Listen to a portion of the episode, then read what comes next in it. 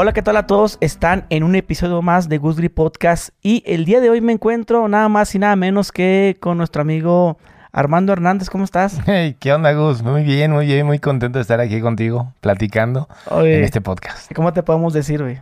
Como quiera. O cómo te dicen. La gente que te ve en la calle, ¿cómo te dice? Siempre me está. Bueno, primero me dicen mucho, mira, ahí va el de Amores Perros. Y yo, no, esa mar te duele. Ah, sí, es cierto, perdón. Pero siempre me dicen Amores Perros. O también me dicen eh, campeón. O me dicen Alebrije. O me dicen Brian. O me dicen Fakir. O me dicen, pues sí, la verdad es que varios personajes. Que eso para mí es un indicio de que estoy haciendo bien las cosas y se les graban los personajes. ¿Y cuál te sientes acá más, más chingón que te digan? ¿El campeón? Obviamente, ¿no? Pero, pero me late más el Cucú, que es una película que hice hace muchos años, que fue mi primer estelar y ese personaje le guardo mucho cariño. Entonces de pronto sí hay, cuando la banda me, me ubica por esa película, porque también se volvió como muy... La del cucú es donde le pegas al vato de que, eh, te quieres robar el carro, no sé qué chingón. Exactamente. ¿Cómo se llama la película? Fuera del cielo. Fuera del cielo. Es ya, ya viejona, ¿no? Va a cumplir 20 años el 20 próximo año. En el. Sí, 2024 cumple Sí 20 recuerdo años. haber visto ese pedazo que estás peleando con un güey. Y luego el otro güey, a ver, bríncale que porque atórale, no sé qué chingón. Sí, ese, sí, es esa película. Y cuando me la mencionan o alguien me dice, ahí va el cucú, que también es un tema, güey, porque luego dicen Goku, el cucú, y le cambian Es que tú los dices, güey, personajes. soy, ¿qué? ¿Quién, ¿quién soy yo? Soy el cucú. Soy el cucú, soy el cucú. Simón. sí, ese sí. No, Llama pero- mi atención ahí. ¿Qué pasó? Bueno, para mí te queda más el del César, güey. Ah, ¡Aja todo! No. que fue un tema, ¿no? Hacer esa serie, el César. Un tema, sí, y una gran experiencia. Fíjate que fue algo bien padre porque eh, la historia está increíble. Fíjate, en 2012, 2013, eh, yo estaba haciendo la última temporada de Los Héroes del Norte y el director de fotografía, Jerónimo Denti, fue a dar un taller al CUEC, que es la escuela de, de cine de la UNAM. Y un alumno de ahí le preguntó por mí porque quería invitarme a hacer su, su tesis, un cortometraje, eh, que era su tesis para, para que yo protagonizara. Y era un corto ahí de, un alumno de- del CUEC, Carlos Lenin. Entonces eh, me contacta, me invita, me dice, honestamente soy un estudiante de cine, y no tengo manera para pagarte, más que eh, llevándote a Linares, que es originario de allá, y quería llevarme para hacer este cortometraje. Me dice, te pago el boleto de avión, te pago el hospedaje, las comidas, es una semana. Y eh, siempre me ha gustado como ser partícipe de algo así. Constantemente me he dado esas oportunidades porque siento que te dejan mucho aprendizaje. Y entonces me fui, aparte porque tengo muchos amigos allá, eh, pilotos, porque es otra profesión que tengo. Entonces aproveché, dije, me voy a Monterrey, bueno, a Linares, y luego ya de ahí aprovecho, carnita, asada, avioncito y cortometraje, ¿qué más puedo pedir? Entonces me lanzo, hago el cortometraje y pasa el tiempo, y luego Carlos me habla y me dice, oye, pues quiero darle seguimiento a este corto, ya nada más que quede, no nada más que quede como, como un- una tesis, sino vamos a darle empuje en festivales. Necesito que me firmes un, un este, un como contrato, ¿no? Donde aceptaba que, bueno, le cedía mis derechos de imagen. Y entonces ya lo, lo aventó a varios festivales. Y todo el mundo decía, bueno, ¿y luego qué, güey? Ya te tardaste un buen. El chiste es de que manda el cortometraje a varios festivales en el- en- en- a nivel internacional. Pasan los años, ahí quedó la historia. Y eh, ahora estamos en 2016 cuando estoy haciendo una película sobre el terremoto del 85 y recibo una llamada de parte de una casa productora que se llama BTF diciéndome, queremos verte audicionar para Julio César Chávez. Vamos a hacer la bioserie. Y la verdad es que al principio dije, no, no, man. O sea, yo, Julio César Chávez. Ah, te decían que tú ibas a ser Julio César Chávez. Sí, querían que audicionara para ser Julio César Chávez. Entonces querían una audición, bueno, te mandan una hoja, eh, una escena de, de la serie o de la película, eh, te la mandan a ti como actor, tú la estudias y te presentas al casting y de ahí empiezas a trabajar el personaje. Entonces es lo que querían ver conmigo. Pero yo traía una racha de cuatro años de estar audicionando para personajes protagónicos y no había pasado nada. Absolutamente nada. Entonces, como que decía yo, ay, una vez más, pues ya para qué. ¿no? O sea, bueno, hagámoslo. Por X o por Y, este, no podía hacerlo y en algún momento me, me autograbé con mi celular en el camper, en un corte a comer que tuve en la película. Me fui, me, me autograbé y yo me acuerdo que estaba haciendo unos ejercicios, según yo, como Julio. Pero como no tenía compañero porque me pidieron confidencialidad eh, con el tema, entonces yo mismo me daba réplica. Me aprendí los dos O sea que personajes. el, el- el casting era haciendo sombra. Sí, estaba en una escena en el gimnasio, Julio, y yo estaba haciendo acá la sombra, supuestamente. Y eh, no te pedían ni, ni acentos ni nada, simplemente que lo actuaras. Entonces, lo actué normal, diciendo los textos ¿Qué le de la bodecita de él? No, No, que no decía- el bots. El bots. ¡Estoy nervioso! Entonces dije, no voy a hacer Pero eso. él- él- Julio César sí dice así, bots, o sea, con Bots. TS. ahorita, te voy a, ahorita te voy a platicar esa parte. Total que eh, hago la audición y me acuerdo, ahí tengo todavía creo por ahí el video. Yo estaba ahí haciendo la escena, ¿no? De Julio de, no, pues dígale que no sé qué tanto. Y cuando, perdón, es que me quito el micrófono. Cuando me agachaba, pues ahora obviamente no se me veía la, la- la cara a la cámara y ahí hacía otra voz. ¿No? Entonces yo decía, no, es que tienes que pelear, que no sé qué tanto. Pues sí, Julio, pero O sea, ya- Por eso, pero no sé qué tanto, bla, bla. Y yo ya haciendo ese, ese acento. No. Ah, Tratando de, de hacerlo un poquito. No, no tan mejorado. No tan mejorado. Entonces mando el casting y resulta que, que me quedo. Me quedo en la serie. Obviamente al principio, pues alegría, felicidad, emoción, pero después me entró mucho miedo. Y la neta es que sí me eché para atrás, ¿eh? Sí me dio frío. Porque a diferencia de lo que había hecho hasta ese momento, todavía ha sido ficción.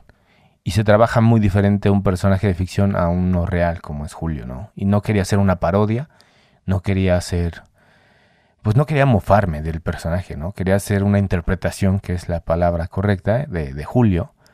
Y no quería hacer, te digo, ni una imitación ni una parodia. Entonces yo, yo sabía que era una gran oportunidad, era un gran reto. Lo acepto. Conozco al showrunner de Disney Latinoamérica, Alejandro Aimeta, y a él le pregunto, oye, porque yo traía mis broncas de cuatro años, ¿por qué no me dan un personaje? Y oye, ¿y cómo, cómo dieron conmigo? ¿Por qué dijeron que yo? Porque nunca me imaginé como Julio César. Y después ya a partir de ahí que la gente se enteró, decía, es que sí te pareces, sí te pareces. Y yo, ¿de esta sí me parezco a Julio? Y ya después me clavé y ya le pregunté, oye, ¿y cómo diste conmigo? "Ah, fui jurado en un festival de cortometrajes en Mar de Plata en Argentina. Él es argentino. Y ahí te vi y dije, este cuate es Julio César. Y el cortometraje es el que te empecé a contar al principio, de Carlos Lenin. La tesis que hice en el 2012-2013 fue la que me llevó a ser Julio César Chávez. Oye, ¿y cómo hiciste para darle una vida buena a ese personaje? O sea, que te ponías a ver entrevistas, videos. Fue un proceso de seis meses. Nunca había trabajado así. Realmente me No contrataron. soñabas con él. No, sí, en algún momento O sea, sí. como unos imitadores que dicen, no, pues, es yo para poderle dar vida, o sea, imitar bien, bueno, no imitar, como tú quieras decirlo, ¿no? La gente dice, yo me dormía con, con escuchando su voz para que me entrara al subconsciente. Ahorita te va, ahí te va la preparación. Fueron seis, siete meses que me dieron eh, de la producción para prepararme física, psicológica, mental, en todos los sentidos. O sea, que ya estabas haciendo ejercicio como si fueras a tirar guantes. tú. No, no, no, ya, ya, si fuera, ya, ya estaba listo para guantes de oro, para lo que fuera, ya me quería ¿Ya, aventar mi, ya mi sabías tú tirar guantes? Hace, justo en Fuera del Cielo, donde hice el cucú, también tenía que ver algo con el box y ahí me entrenaron en el gimnasio de Marco Antonio Barrera. De hecho, ahí vi a Julio César en aquel entonces, fue a entrenar un día porque estaba haciendo su gira de despedida y coincidió y me tocó verlo y mira que las coincidencias, después lo iba a interpretar. Pero en aquel momento lo vi como muy por encimita, ¿no? O sea, fue como, eh, me, me, me, me clavé nada más en lo que se requería para las escenas de la película, que era dominar la pera y luego un poquito de- del, del saco acá, unas sombritas y ya, se acabó. Pero ya para julio sí tuve que meterme en forma y ahí me entrenó un eh, ex campeón nacional, este Ramón Eurosa, todo ese equipo. Y entonces empecé a prepararme en ese sentido físico. Y te marcaste y todo el pedo. Ah, es que tenía también una nutrióloga, Ivonne Vargas. Que, Ok, y antes estabas acá que... No, estaba bofito. Yo llegué Pasoncito. chonchito. Sí, como ahorita ando pacho. Aparte tengo brazos de plastilina, güey. ¿Ya has visto cuando haces un muñeco de plastilina y le pones los bracitos y se te caen? Así yo tengo brazos de plastilina bien delgaditos, mal hechos. Pero bueno, llegué con la nutrióloga. Me acuerdo que es con Ivonne y, y, y, y me dijo, de tus cuerpos son los más difíciles. Porque estás flaco de acá, pero bien grasosillo de acá. Y dice, híjole, sí me va a costar trabajo, pero si te, si te aplicas, lo vamos a lograr. Y yo sí estaba muy aplicado, mijo, porque llevaba cuatro años buscando una oportunidad y cuando llega esta dije, ahora es cuando. Entonces empecé eh, una alimentación diferente, una dieta. Empecé a comer, eh, normalmente uno come dos veces al día, ¿no? Decentemente, si se puede. Sí, o sí, sí. tres, ya si eres Rico. rico, ¿no? Pero acá si eres actor. Si eres actor, comes. Bueno, depende de qué. Porque hubo, hubo etapas en las que se comía una vez. Pero bueno, Ah, bueno. este, acá me tocó. De repente ya estaba comiendo ocho veces al día. porque así lo requería por el ejercicio, por todo Cada lo que dos horas y pedo así. Sí, que la colación y no sé qué tanto y cómo le llaman y esas cosas. Comía ocho veces al día, entrené, empecé entrenando 15, 20 minutos, 25 y en el final ya estaba entrenando cuatro o cinco horas diarias durante seis meses. Entonces cambié mi cuerpo, pues la verdad, muy bien. Quemé toda la grasa, después volví a subir, pero en músculo. Y a la par, eh, en esos seis meses, mes por mes, fui viendo cosas. Primero leí un libro sobre la vida y la relación entre Julio y Don King. Después leí otro libro que escribió su hermano. Después me pasaron videos de él. Después vi sus peleas y después vi entrevistas. Y lo último, que no fue exigencia de la producción, pero que yo me lo propuse, fue la voz. Y ahí empecé a hacer lo que tú dices, lo que hacen muchos imitadores. En el tráfico, que aquí en la Ciudad de México casi no hay, yo en lugar de ir escuchando música, iba escuchando en una entrevista que le hicieron a Julio. La producción le hizo una entrevista para de ahí sacar los guiones. Eran como 11 horas de entrevista, 12 horas. Pues yo ponía ese cassette y iba escuchando a Julio. Todo, todos los traslados que yo hacía, iba escuchando a Julio. Y empezaba, y empezaba ahí con la voz. Y iba ensayando como güey solito en el coche. Eh, eh, eh, eh, eh, hasta que me diera, hasta que me diera. Y la primera frase que decía, o aprendí o con la que empezaba a ensayar era la de, venga Julio, porque había un video que vi donde le está diciendo a Junior, venga Julio, ¿no? De, de cuando está peleando. Y con eso empecé, venga Julio, eh, con todo respeto, venga Julio. y empecé a hablar así con Julio, pues. Oye, ¿cómo, ¿cómo sonaría, o sea, que lo digas tú cuando... Hay un clip muy viral de Julio César.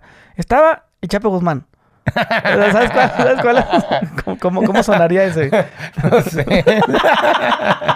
Oiga, estaba el Chapo Guzmán. Oh, había como, como 10 mil años de cárcel. Algo así dice, ¿no? Estaba el Chapo, estaba el azul, El Güero estaba Palma. el güero Palma, todos. Que la gente dice, mi tío la Lucín. Estaba el Chapo Guzmán. El Güero Palma. No lo dudo, ¿eh? No, lo No. ¿cómo no? No lo dudo. Sí, eso, eso está comprobadísimo ahí en Esas Culiacán. reuniones, esas reuniones han estado increíbles. Sí, pero digo que la gente usa ese audio, ¿no? Dice, mi, mi tío era. Y yo, están, están tomando y están escuchando un TikTok, ¿no? Pero, sí. Eh, Oye, pues te, te hizo bien en la salud, ¿no? Supongo. Estar en forma. la verdad, sí. Y aparte que tenías que unos 36 años, 37, 35. 35, cuando Sí. estaba, eh, empezó a salir esa serie. Hoy tengo 41. De hecho, ayer los cumpliste. Ayer los cumplí, amigo. ¡Eh! Ayer trajimos tu regalo, ¿eh? A eso, o sea. Te lo vamos a dar. Ay, caray, ¿es eso? No. Mejor déjalo para luego. No, no, no, sí, no, de veras no estamos jugando. Sí, 41, Tengo 41 y lo hice a los 35. Ya tiene 35. seis- seis años que hice esa serie. Y sí cambió para mu- mucho mi vida eh, personal y profesional. y no y en cuestión de por, salud. por el tema de la edad de 36. Digo, o sea, es joven todavía, ¿no? Pero supuestamente para el boxeo ya, ya está un poco avanzado, ¿no? Sí, para el boxeo sí, pero. para ponerte en forma también es un cuerpo más lento. Pues justo gracias al profesionalismo de Ivonne este, y a su guía lo logré igual de Ramón, ¿no? Como para agarrar la técnica de Julio y en la cuestión boxística y en la cuestión alimentación, nutrición y cuerpo, Ivonne. Y juntos los tres empezamos a, a trabajarlo y de verdad que sí me costó mucho trabajo, pero dije, yo quiero natural. A mí no me vayan a inyectar madres ni me vayan a poner anabólico- anabólicos, esas cosas, porque no, no me quiero ver con bolas, güey. Y este, me, me fui por la natural y sí estuvo rudo, pero pues eso era eso, era Sí, ahora o nunca. Sí, oye, y, sí se agüitó Julio. Yo, no hablo así, cabrón, eh, yo no hablo así. Es que Sí. fíjate que sí, sí, bueno, a- a- una vez hay un chavo que, que me imita a mí en los podcasts. Ah, sí. Se, se graba que... Bueno, y bueno, gente, o sea, hace mi- y digo, yo no hablo así. y vale la pena que... lo vean completo. Sí, ah, eso, eso. Pero resulta que sí hablo así. Pero a uno le cuesta trabajo cuando uno lo imita y dices tú, eh, güey, se está burlando. O sea, porque lo sientes como una burla por el acento como norteñito, así como, como que, no, sí, mi gente, no, claro que sí. Y toda la gente que me ha imitado hace ese acento y me molesta, güey. Porque lo siento como que están burlando de mí, pero resulta que la gente que me rodea es que si hablas así. Y ya como sí. a ti le dijeron tu- a ese compa, no, no, es que, es que si hablas así, Julio. Sí, resulta que estábamos filmando en el centro ceremonial Otomí y a la par estaban, eh, estaba Julio, estaba entrenando Junior para la pelea con Canelo en ese entonces. Entonces, eh, y nosotros a la par estábamos haciendo la serie, coincidimos en ese punto, se entera Julio, me manda a llamar y cuando llego a la concentración donde estaba con Junior, pues estaba todo el equipo ahí de, de- de- de Junior y, de repente llegó su hermano y me dice, ahorita viene, viene Julio. Lo que pasó es que semanas antes fue a una locación y me vio actuar, vio que estaba haciendo una escena con Marcela Guirado que hizo de mi esposa Y luego en el centro ceremonial me manda a llamar y es cuando, cuando viene este primer reclamo, ¿no? Que me, Te dice que eso. me sienta, de hecho se sentó a mi lado, yo estaba ahí, estaba todo el equipo y, "Ah, oye, con, con todo respeto, dice, es que no, no, no, no, no, no, no me gusta cómo habla. Habla muy bronco, muy exagerado. Yo, yo, yo no hablo así, dice. Y estaba con el productor, con Mariano Carranco, ahí en mi lado, que me había acompañado. Dice, no, Julio, pues opinamos y pensamos que sí, pero se está haciendo con todo el respeto. No, no, no, cámelo, quítalo. No, no, no me gusta. Yo por los nervios, o no sé, Gusgri, de verdad empecé a hablar igual que él. En ese momento, o porque ya venía con varias semanas trabajándolo, que ya me sentía Julio, ¿no? Entonces, no me va a ganar, no me va a ganar. Yo empecé a hablar igual. Y, empecé, y de repente todo el equipo se quedó callado, así como que... Y voltearon a ver y se empezaron a reír entre ellos. Ay, Julio, ¿qué? ¿De qué se ríen, pendejos? ¿A poco se habla así? Y a todos, no, sí habla así, campeón. Chingada madre, no dije nada, pues siga hablando. Y se paró y se fue. Y ya dije, bueno, creo que se enojó. Pero ahí no acaba la anécdota. Eh, vamos a la pelea de Junior contra Canelo. Y ese día, la primera ventana de la serie era el canal Space. Entonces, ese día decidieron lanzar como eh, escenas de la serie ya editadas y todo. Empezaron así de próximamente el César, ¿no? Por Space. Entonces, pues obviamente lo vio mucha gente. Y tiempo después recibo un mensaje de, de- Miriam, la esposa de Julio. Oye, es que el campeón quiere hablar contigo. Dije, la torre. ¿Y ahora qué hice? Y entonces le digo, sí, que me marque. Y ya me marca. ¿Qué pasó, hermano? ¿Cómo estás? ¿Todo bien? No, todo bien, todo bien, Julio. ¿Qué pasó? Ah, dice, es que ahora que por lo de la pelea, pues salieron cortos y mi familia, todo el mundo dice que está, muy exagerado, sigues hablando igual. Y yo, "Ay, ¿qué hacemos? Y me dice, cámbialo. Y yo, híjoles, Julio, es que estamos a, a dos semanas de terminar. Pues por eso, cámbialo, les da tiempo. Llevamos cinco meses filmando y yo, sí, no te preocupes, Julio, si, si ves esto es real, ¿eh? Perdón, yo decía, híjoles, perdóname, pero sí te dije, no te preocupes, Julio. Yo acá hablo con la producción y, y- y vemos, lo, lo cambiamos. Colgué y obviamente, pues no había manera de cambiar cinco meses de trabajo. No, dije, lo- lógicamente no. entonces dije, en la torre, pues ya, a ver qué pasa. Y resultó que sale la serie, lo ve su familia, lo ve su mamá, lo ve sus hermanos. Y cuando viene el estreno por televisión nacional, eh, TV hace un programa especial invitando a toda la gente. Fue hasta Don King, su familia. Y cuando me ven, pues realmente recibí mucho cariño de parte de ellos. Y yo creo que Julio se dio cuenta, o esa es mi percepción, no lo sé eh, de, de eso, ¿no? De la aceptación que había de su familia, de la admiración, del cariño de su mamá, porque me decía mi cachito, mi cachito, porque ya le decían así, ¿no? Así le dicen. Y cuando se acercó y me dijo eso su mamá, eh, creo que ahí fue como que ya entendió que no, no había sido ni en mal plan ni en burla, al contrario, con mucho respeto y mucha admiración. Y ya a partir de ahí, pues ya. ¿Y tú cómo te Ya, sentías ya. ya, que salió la serie? ¿Te sentías un miedito y cómo me van a no, yo hacer? estaba más cagado de nervios. O sea, digo, ya con Julio César ya- ya paraste bronca, ¿no? Pero, pero ya con la gente y Había rato- parado en ese sentido, de la voz, pero estaba nervioso de, de cuál era su opinión. Pero que sí te parecías un poco, güey. Y yo como te, como te ponías las manos, como las, las que van aquí. Ah, los protectores, el, el sí protector te machine. Sí, sí. No, así te pareces, güey. Y se llega al punto, en el punto en el cuando el actor ya, por ejemplo, en este caso como la serie del Chapo, ¿no? Que este Marco de la pues lo interpretó, ¿no? Y, y ya para mí el Chapo es él, güey. Es Marco de la Igual también para mí Julio César Chávez ya eres tú, güey. Sí, pues la gente te Ese- digo de repente, campeón, yo, ¿qué, ay, ¿qué pasó? no sé de qué, pero gracias. Oye, bueno, menciona la, la serie este, El César. Eh, hace, dices tú que duraste cuatro años esperando un papel.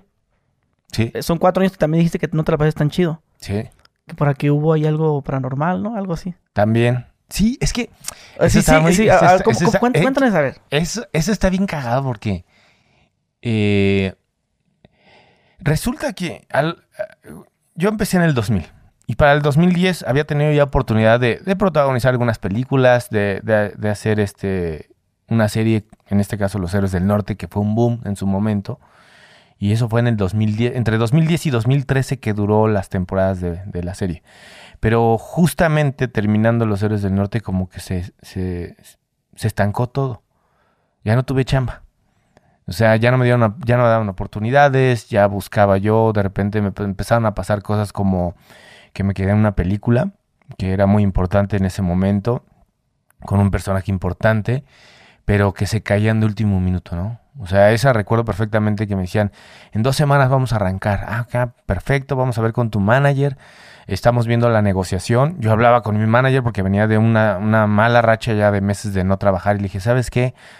Este, no te pongas muy dura ahorita con los números. Eh, vamos a ser flexibles, ¿no? Depende de lo que avienten, pero también lo que uno está cotizando. Ahí busquemos la manera de negociar, pero que no se pierda. Al final se perdió supuestamente por eso, que no llegamos a un acuerdo y yo hasta le reclamé a mi manager en ese entonces, diciéndole, oye, pero quedamos en un acuerdo de que no íbamos a dejar que se cayera el proyecto porque lo necesito. No, pues no, no quisieron negociar. ¿Pero qué les dijiste? No, lo que tú me dijiste, o sea, si ellos ofrecieron 10 pesos, nosotros fuimos a pedir 12. Tampoco me fui a 30 pesos, 12 pesos. Y con negociación, y al final les dije que aceptábamos los días y al final va para atrás. Entonces se cayó eso. Luego me pasó otra cosa bien rara. Un amigo con el que hice Amarte Duele, un director, que en ese entonces era asistente, Charlie Gore, un día me habla y me dice, oye, amigo, ¿cómo estás? Éramos súper amigos. Oye, queremos, este, te quiero invitar a una serie, un personaje, ¿cómo andas de tiempos? Yo, perfecto, ando muy bien. Eh, en, no sé en cuánto tiempo arrancamos. Entonces yo dije, ah, bueno, que va, perfecto, nos vemos. Mientras te voy a pasar el número del contacto de, para ver igual lo mismo, números y eso. No me contactaron. Luego le marqué a la producción del número que me había dado y me dicen, ah, lo que pasa es que Charlie Igor se confundió de actor, no eras tú. Y dije, ¿cómo? Pues si Charlie Igor es mi amigo, no o sea, no hay otro Armando Hernández. O sea, dije, ese pinche choro para otro lado. Le digo, díganme la verdad porque ya me abrieron del proyecto. Pero esa fue la razón que me dieron, lo cual no fue nada creíble para mí. Y se empezaron a caer muchas cosas. Ya en la desesperación, mi mujer me dijo, te hicieron algo. Y me metió la espinita. ¿Te hicieron algo? Y yo, no, pero ¿qué? ¿Cómo que algo? Sí, la mala vibra, la envidia, alguien no sé qué, la fregada. Y yo dije, no, no creo en esas cosas. No, sí, güey. Conozco a alguien. Vayamos. Y entonces voy con esta persona. ¿Al mercado de Sonora o qué? No, en, ahí por el Churubusco, en una colonia ahí en, en la Churubusco. Y este, fuimos y sí, entré, era una vecindad y entré con esta, eh, una, era una señora. Y yo iba muy incrédulo. Decía, a ver, yo no voy a decir nada. ¿no? Como cuando tú fuiste acá con la hipnosis. Así yo iba bien retador. Ah, dije, va, voy a ir, voy a ir. A ver, quiero ver, ¿no? Entonces dije, yo no voy a rajar. Y sí, ya empezamos a ver lo de las cartas. Y empezó a tirarme cosas y me empezó a soltar información.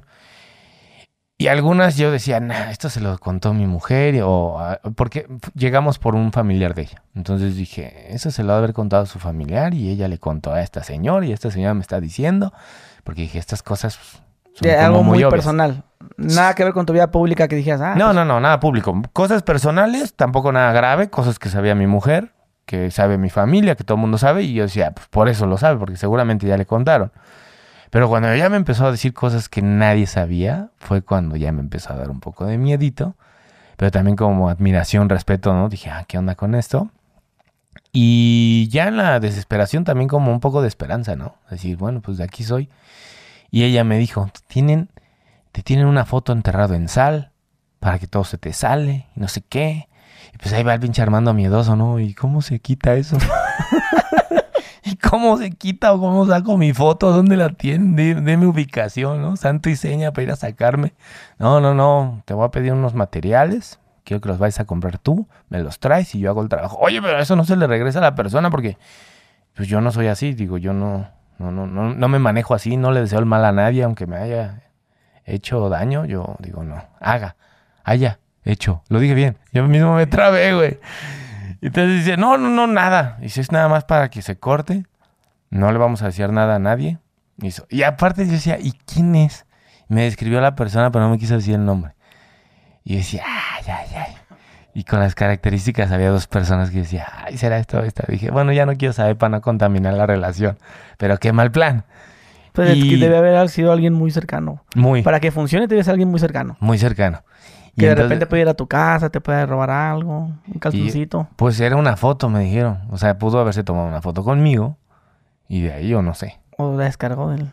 Sí, digo, no sé. La verdad ya no quise Sí, es que para que funcione, que a la persona les quiera salar a alguien, tienes que conocerlo. En este caso yo no le puedo hacer una brujería a Rihanna, por ejemplo, ¿no? Sí, No, no. a Taylor Swift, ¿no? Yo no puedo, güey.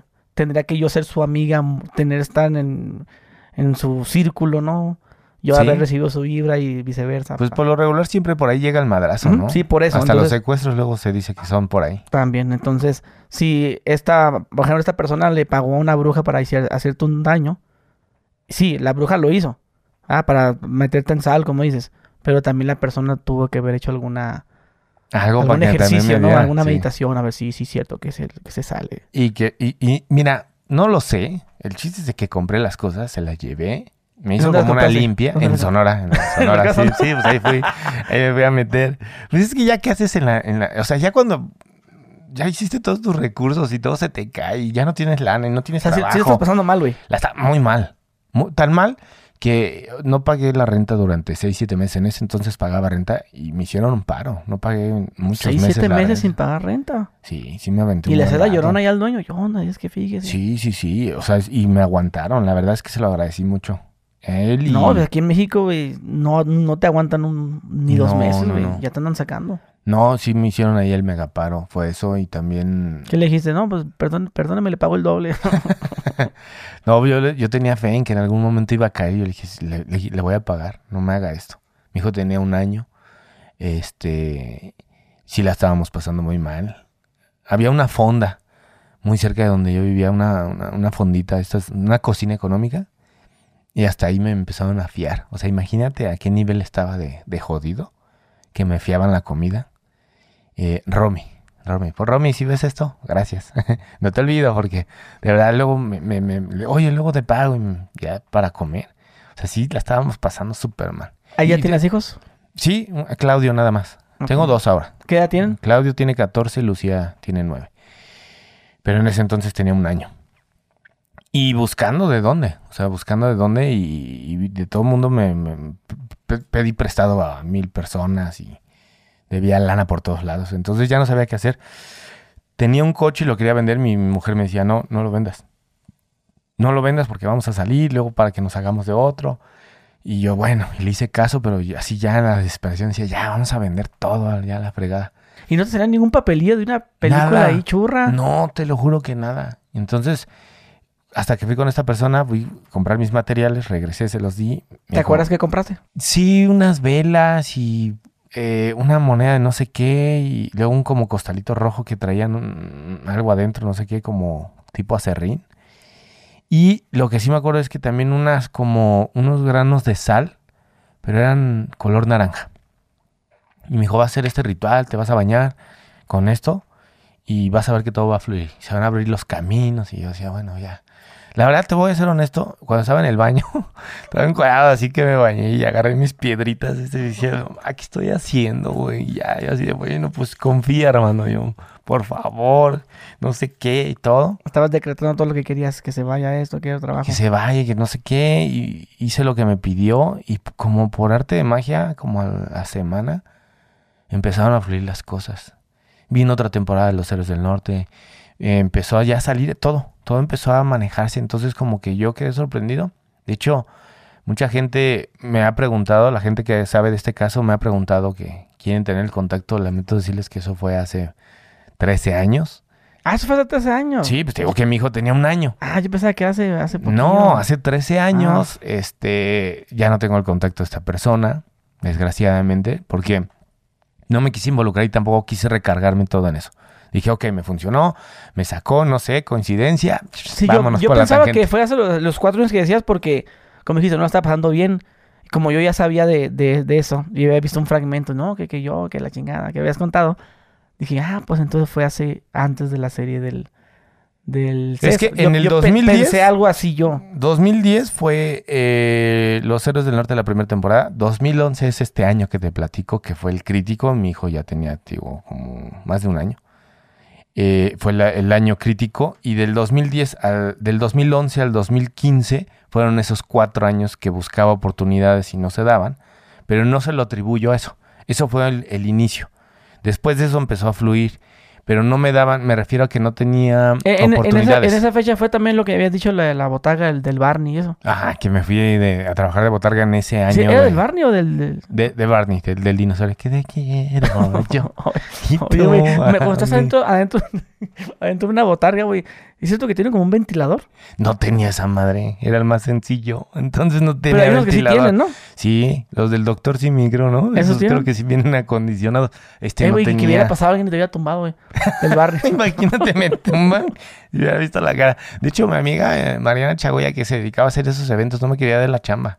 ¿Cómo crees, Armando, tú, actor? Y esto y eso? No, pues, güey, necesito Bueno, sí es chambear. cierto, que ya, y aparte, dices tú andas pidiendo ya comida fiada, pues tú tienes muchas virtudes, ¿no? Has trabajado lavando coches. Ah, mira, sí me estudió. Para los que luego me atacan acá, le tiran hate a mi compadre, sí se educó. No, pues es que sí, sí te sigo, güey, que habías contado, pues lo has, lo has dicho, ¿no? Sí. A ver, bueno, para ponernos en contexto, ¿qué has trabajado? Pues, va. Lavando coches. Lavando coches, pulía pisos de edificios, edificios gubernamentales en la noche. Trabajé vendiendo ropa, siendo volantero en el centro, en la calle Izazaga. Este, eh, ahí, más bien en la calle de, de- San Jerónimo, con 20 de noviembre y a veces en Izazaga. Iba y trabajaba ahí este, de, de volantero, dando volantes de una marca de ropa, eh, Jonathan Sweet, que era de unos familiares de mi cuñado, bueno, mi ex cuñado. Ahí este, me, me dieron chamba y yo, yo repartía volantes y luego me fui a administrar un rancho de ellos. Tenía un rancho en Cuautla y lo administraba, lo cuidaba. Los fines de semana iba y trabajaba ahí. De lunes a viernes trabajaba con ellos en el ranchito. centro. ¿Estaba chido? Sí. Y de ¿Tenían viernes caballos, el colibrito. ¿Habían Era todo caballos? dar. No. Bueno, sí, tenían unos. Pero ellos, más bien, era como su casa y lo que ahí había, o el atractivo es que había un, un- un manantial. Ahí brotaba el agua. Bueno, todavía brota el agua. Y ellos eran, este, son cristianos. Eh, creo que es esa religión donde ya te bautizan de muy grande. Entonces iban luego cada fin de semana muchas, este, Familia. congregaciones y eso hacer esas cosas. De- el agua de ahí. de ahí, entonces se metían y yo administraba todo eso, las entradas, todo lo que venía, el dinero. Entonces, este... Ah, yo, yo- te imaginaba que así en el rancho, allí ordenando la vaca. no, no, no, me faltó poco, me faltó poco. Es que sí, yo, yo sí quisiera aprender, güey. O sea, no sé montar caballo, güey. No Ah, sé. ¿Cómo? No sé, Cuando quieras. ¿A poco sí? Sí, aquí tenemos un, un gran amigo, Armando Anaya. Ajá. Él me entrenó para Pancho Villa. Y entonces Ah. él tiene aquí en el Ajusco caballo y todo, y él entrena a gente. Entonces te puede enseñar, muy cañón. Para hacerlo bailar el caballo. Para todo lo que quieras. Para hacer lo que sea. No, Pero en ese entonces no, no, no. ya no me ya no me llaman la atención. Me empezaron a llamar la atención los caballos hace como tres años, güey. ¿Y eso? Sepa ver, güey. Y, yo- y fíjate, yo vivo en, viví en un rancho y no me gustan los pinches caballos. Pero ahora sí, Sí, ahora ya me gustan. porque ya tienes dinero. ya quieres comprar uno, ya te quieres sentir ahí. Pero es que pues está como el pedo muy variado en caballo, ¿no? ¿sí o no? caballo, 15 mil pesos, un millón de pesos. Ah, no mames, hay como una... O sea, Sí, güey, como sea, en todo. pues es como el esta es guachito. una mijo. diferencia muy grande. Como un caballo, para mí los ves y para mí son iguales, pero pues obviamente debe tener ahí su, su cosa, Es ¿no? como el guacho, mijo. Sí, eso- guachito no, de ¿cuánto 50 costó el caballo? No, pues 15 mil bolas, o de 50 bolas, 100 y medio millón de dólares y, y eso, pues digo yo. pues, Holandés, Uno, mexicano. uno de 50 mil sí me compro. Ajá. bien, Pero es que no bien tanto pobre. lo que cuesta, ¿no? Sino lo que va, te va- el mantenimiento. Mantenerlo. Mantener Mantenerlo. caballo. Yo, yo ¿Qué comen? No? ¿Pasto? ¿Pasto? ¿Qué chingo? Alfalfa, Alfalfa. Sí, comen alfalfa. paja, Alfalfa. semillas. Y luego tienes que llevar lo de vacunas y vitaminas. Y, que no les vaya a dar este... Eso me pasó también en otra anécdota que tuve que ver con caballos. Y no se tienen que inflamar. Porque no, no, no tienen la capacidad de sacar el aire. Según yo entendí en ese entonces. Deberíamos entrevistar a un cabrón de experto. de Ah, tu compa. caballo. Ah, cuando quieras te lo paso para que Sí, venga aquí el Armandito para y que, que te traiga el platique caballo. todo. Que se traiga el caballo aquí. Imagínate que entra el pinche caballo para subir al, al elevador. Es todo un tema, ¿eh? sí. Yo como que estaba bien, bien desconectado de ese mundo hasta que la serie... Mira, mi trabajo me ha llevado a conocer muchas cosas que de repente uno ni tiene idea y que dices, ah, mira, interesante el tema, ¿eh? Simón. Como por ejemplo enseñarte a montar caballo o andar en patinata, ¿no? Como en la película de Amarte Duele. Ah, que ahí anduvimos aprendiendo. Con Max Barrera. Sí, es un skater. Un skater. Y él fue el que nos enseñó. Pero yo no, aprendí. Al final usaron dobles, ¿eh? Sí, Vino Luis Fernando, ¿verdad? Por cierto. Simón. Sí, hablamos de eso. no sé qué contó ese chismoso, ¿eh? Pero de- no le justo crean. hablamos porque Nah, él, no él sí patinaba, güey. Sí, Entonces Sí. yo también de chavo. Bueno, es que también de chavo en aquellos años, pues eras skater, o eras biker, o eras. Grafitero. O roller, ¿no? ¿Cómo Sí. le llaman? los- Sí, ¿no? ¿Cómo le llaman los de patines? Los de patines. Eh, algo así. Algo así, ¿no? Ajá. Pero pues es que de chavo. Corríjanme ahí en los De comentarios. chavo eras una actividad, pues, de futbolista y yo era skate. Entonces, eh, los skaters, pues, sabemos cómo se agarra la tabla, ¿no? Que el- está la colita de la, de la tabla y la, la agarras y pues, ya la cachas. Exacto. Entonces, ya en la película de Amarte, de Amarte Duele, eh, está, pues, yo estaba chavillo y yo también me. Ah, están patinando y la verga, ¿no? Entonces, están patinando y, y, y ahí en tu parte, güey, tú no agarras la tabla así bien. O sea, la agarras y te agachas por ella. Sí. Y usted no sabe patinar, dije yo. y ya ahí me quedé de chavillo. Y hasta que este vato me dijo, no, es que él no sabía patinar. Tú No. tuviste que... Y él ya, ya tenía noción de lo que es la tabla, ¿no? El equilibrio y todo eso. Eso, la tabla y también le gustaba hacer breakdance. No sé si te contó que bailaba breakdance y todo. Y también ahí en la película sale y se venta sus marometas y parece mono cilindrero mi compadre. Pero ahí se la rifaba haciendo esas cosas. Sí, oye, antes de que se me, se me olvide, güey. O sea, esta parte, ahorita que te dije lo del elevador del, del caballo y la chinga. Es- en ese elevador, aquí fue donde grabaron la de Rudy Cursi, ¿no? En ese hotel. Sí. ¿Verdad En- que fue en este hotel? No, no este- digas el nombre porque no. no. me van a caer aquí. Aquí grabo siempre, güey. Ah, me dando la información, las Yo me coordenadas. asusté que no se está escuchando el micrófono. Dije, por nosotros. No, en este hotel hice Rudy Cursi y también hice Julio César Chávez. Aquí se hizo también. Es que yo, yo recuerdo el elevador porque ya dice, ¿cómo que ya se enteró? Que, que está el, el este, el este, Gael García. Gael. Sí. Que está viendo que su morra ataca con otro, con la gringa rondando. Cursi, sí. Aquí se hace, aquí era el hotel de concentración del equipo. Ajá. Entonces hicimos tanto en las habitaciones, en el pasillo, en el elevador y afuera en el y que habían, y que sale con la lámpara y ustedes lo, lo interceptan en el elevador y lo cachan. Entonces reconoció el elevador como se miraba. Eh, y ese, dije ese. yo, sí, sí es aquí, pero se llamaba, de- tenía, creo que tenía otro nombre, no se llamaba como se llama ahorita. No, siempre ha sido ese. Siempre sí se Siempre llamaba ha sido se ha llamado. Yo iba a decir el nombre, güey. Casi te echo de cabeza. Así, cambia de locación. Gracias, Armando Hernández. Es que el pedo está que... El pedo es que este hotel no te pide llave para subir, güey. O sea, puedes subir más picándole al pinche botón del elevador. Hay varios, ¿eh? Hay varios. Hay, hay, hay elevadores que tú le picas, ponen la tarjeta y ya y que... solamente puedes acceder así. Ajá, so- tiene una tarjeta. Aquí no, entonces ya me han caído gente aquí, güey. Ah. Como si ya más o menos se ubican ahí. Ah, yo pienso que está ahí grabando. Entonces les van y le caen y te van y te tocan, güey. ¿Pero qué debes o qué? No, Págale pues- a Coppel, güey. ¿No que ya lo habías pagado? ¿Tienes un video de eso? ¿Te Sí, siguen buscando? Fí- Fíjate que me, hab- me hablaron los Coppel, güey. ¿Así? Los, los Coppel de Culiacán. ¿En serio? ¿Por? No, qué bueno que pagaste, cabrón. ¿Neta? Sí, güey, de veras. Oye, entonces te digo, este, a veces tocan, güey.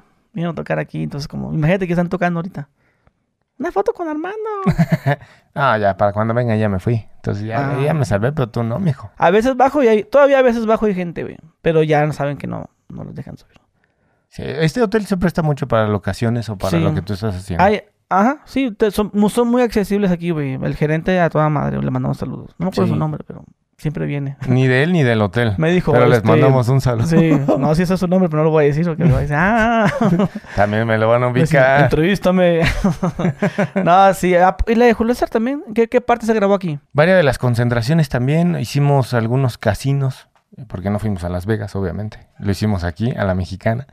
Este.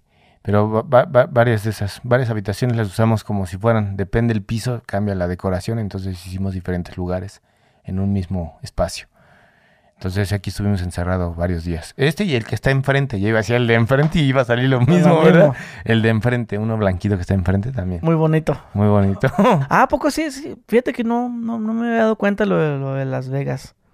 Pero solamente como que, ah, como que van saliendo de Las Vegas del hotel o, o acondicionaron. Cuando vamos saliendo, acondicionan algunas cosas y Pero hay otra acondicionaron así con las donde... maquinitas y todo el pedo. Eh, sí, y hay otra donde hicimos unos pasillos cuando eran el MGM, supuestamente, eh, que salía de ahí, de ese hotel, para ir a la, a la arena. Entonces aquí también sí son este hotel. Mm. Y Rudy Cursi, que eso ya fue hace muchos años de esa peli. Esa peli que al final quitaron todas las secuencias, hice varias. Y al final nada más sale un- una secuencia mía al final. Ahí salgo de repente, Sale Sombra do- 33. Ajá, sales donde dice, ya ve cómo te dijo el profe que yo la tirara. Esa es la escena final, la única que sale bien. Todas las demás quedaron el- eliminadas. Sí me agüité. Tú eres el cien pies. Ajá, pero sí me agüité, ¿sabes? ¿Por qué? Pues como que estaba emocionado de, de- de trabajar con, con Cuarón, con todos los tres amigos que estaban produciendo, con Gael, con Diego, obviamente, con todos los que estábamos ahí. Era como, ah, qué padre, qué chido estar en una peli con, con toda esta banda. Y al final, pues eso es normal, digo. También me pasó en mi, en mi tercera película, Me habló la directora para decirme, oye, quitamos tus escenas. Y yo, no, ¿cómo? ¿Pero qué escenas tenías? Eh, esa fue la película de Ladies Night, que protagoniza eh, Ana de la Reguera, Ana Claudia Talancón y Luis Roberto Guzmán. Y este. Y también me las editaron. O sea, no, ya no salieron. Pero cuando no sabes cómo es el business, sí te agüitas, gacho. ¿eh? Mm. O sea, yo no sabía cómo era. En ese entonces mi tercer película y me dicen, ya no estás. en-". Y yo anunciando, ah, mi siguiente proyecto es tal. Y de repente ya no O estás. sea, yo, ninguna, ninguna escena. No, ni una. Ahí sí quitaron. Y, Y- creo que en la de Rudy Cursi, ¿cuántas quitaron? No, varias. O sea, Varias, o sea, sí. según yo tengo entendido que sales en dos. Donde dices, ¿cómo que ya se enteró? Digo, tampoco eran muchas, ¿eh? Eran como unas seis o siete. Ajá, en esa haber quitado cinco. sales esa y la parte donde, donde tú vas a que lo tira el 100 pies. Había una donde hablaba con Gael que estábamos en la habitación. Justo con eso de que había una rivalidad. Es que había un desarrollo del personaje. El 100 pies, si ven la película y ponen atención, traigo el número 10. Yo era de los goleadores hasta que llega Cursi, que llega, bueno, llega Gael. Entonces ahí había como un poquito de desarrollo. No, no crean que una historia muy guau, pero sí, sí había un Como carnita. te, te opacó, pues. Había carnita, había como rivalidad, porque yo era el líder del, del equipo y luego este güey llegaba y como de lo que se trata la película. Entonces yo tenía que tener ahí ese pique con él y al final, bueno, pues se quitó todo y ya nada más sale lo del final. de- Y no te dijeron por qué. No, eh, pero es, es, es normal eso que suceda. No es porque hayas estado mal, o a veces puede que sí, pero regularmente es por el ritmo de la película. Ya a la hora de editar, a la hora de juntar toda la peli, a lo mejor te queda una peli de tres horas. Y Dices. "No, güey". Móchela. Móchela. Y entonces empiezas a ver realmente qué cosas funcionan en la película. Tú ves ahorita a Rudy Cursi que no existe y que estoy contando esta parte y realmente tampoco suma ni resta. Si las hubieran dejado, ah, pues qué chido, ahí tenía el rival de... Pero, pero también, pero- es- mira, has pel- salido como unas 80 películas más o menos. No, yo creo que, pues ahí poniéndole de todo un poco, desde... Desde que sales beats, de- de- Primera parte, Todo. protagónico, participación especial, sí, le ando pegando yo creo que el 80. De todo, ¿eh? De todo tipo. Tanto de arte, comercial, Sí, eh, porque underground, de es todo. que le has hecho de todo. De todo, O sea, mijo. como puede ser de que de una película súper chingona, todo, una historia de amor y de repente, mi esposa ya va, taxi, su- sígalo, y tú eres el taxista. Acá, no, un pedo así, ¿no? Ah, ese es de, este, ¿te acordaste de qué culpa tiene el niño? Ajá. Es O de sea, qué culpa tiene el a, a niño. eso me refiero, ¿no? De que, de que como puedes, nomás saliste en ese pedacito y ya. O sea, eh, cuando sales, sales en esos pedazos, güey, de- has hecho varios, ¿no? ¿Cómo, cómo se les dice? ¿Cameos? No, no, Sí, cameos. cameo. ¿Sí son cameos? Sí, es un cameo. Cuando es un cameo en una película, o sea, te lo proponen, oye, ¿quieres salir en este pedazo? La mayoría sí ha sido propuestas. Que es como, y eso es como, ya es como trabajo o como solo una simple colaboración de, "Eh, vas a venir nomás tres horas y te vas a ir. Es, es trabajo. Al Trabajo. final del día es un día de llamado. ¿E- ¿Es, bueno eso? Para mí sí. Hay gente que no le gusta hacerlo. Ah, hay pros y contras. O sea, luego a veces te pueden encasillar o pueden decir, ah, este güey tira paro, ¿no? O sea, pero tú también debes de saber con quién. O, o en mi caso siempre ha sido porque a lo mejor algo me late del proyecto, ya sea la dirección o con los actores que voy a trabajar, o la película o la historia. Digo, siempre tiene que haber algo. Por eso la, anécdota que conté al principio con Carlos Lenin, que un alumno del CUEC, me, me, me atrapó la historia y cómo su visión, lo que tenía él de propuesta, y eso fue lo que me hizo decir lo acepto, sin goce de sueldo. Hay otros cameos que sí han sido por el goce de sueldo, porque de repente te dicen, oye, pues hay tanto, ah, caray. Y entonces el otro dices, bueno, me lo paso. Pero yo me manejo así, hay gente que dice, no, ni por dinero, ni por... O sea, hay- hay tanto de presupuesto y tú, "No, pues eso nomás te alcanza para que nomás salga un ratito. Así. Casi, de- puede ser, hay veces que sí, hay veces que no. Yo lo hago porque me gusta lo que hago, me apasiona mi, mi chamba. Soy actor de, de- de profesión y, y me gusta mucho mi trabajo y y, disfruto y- hacerlo. y ahora voy a- con esa pregunta, o sea, sí te, te ayuda de cierta forma. Haber salido en ese pedacito del taxista, haber salido en un pedazo como de policía. Mi papá siempre me dice que uno nunca sabe qué puertas va a abrir y que siempre hagas bien tu trabajo. Y hay veces que puedes tener el protagónico y si lo haces mal, adiós carrera. O puedes hacer un cameo y se viene todo arriba.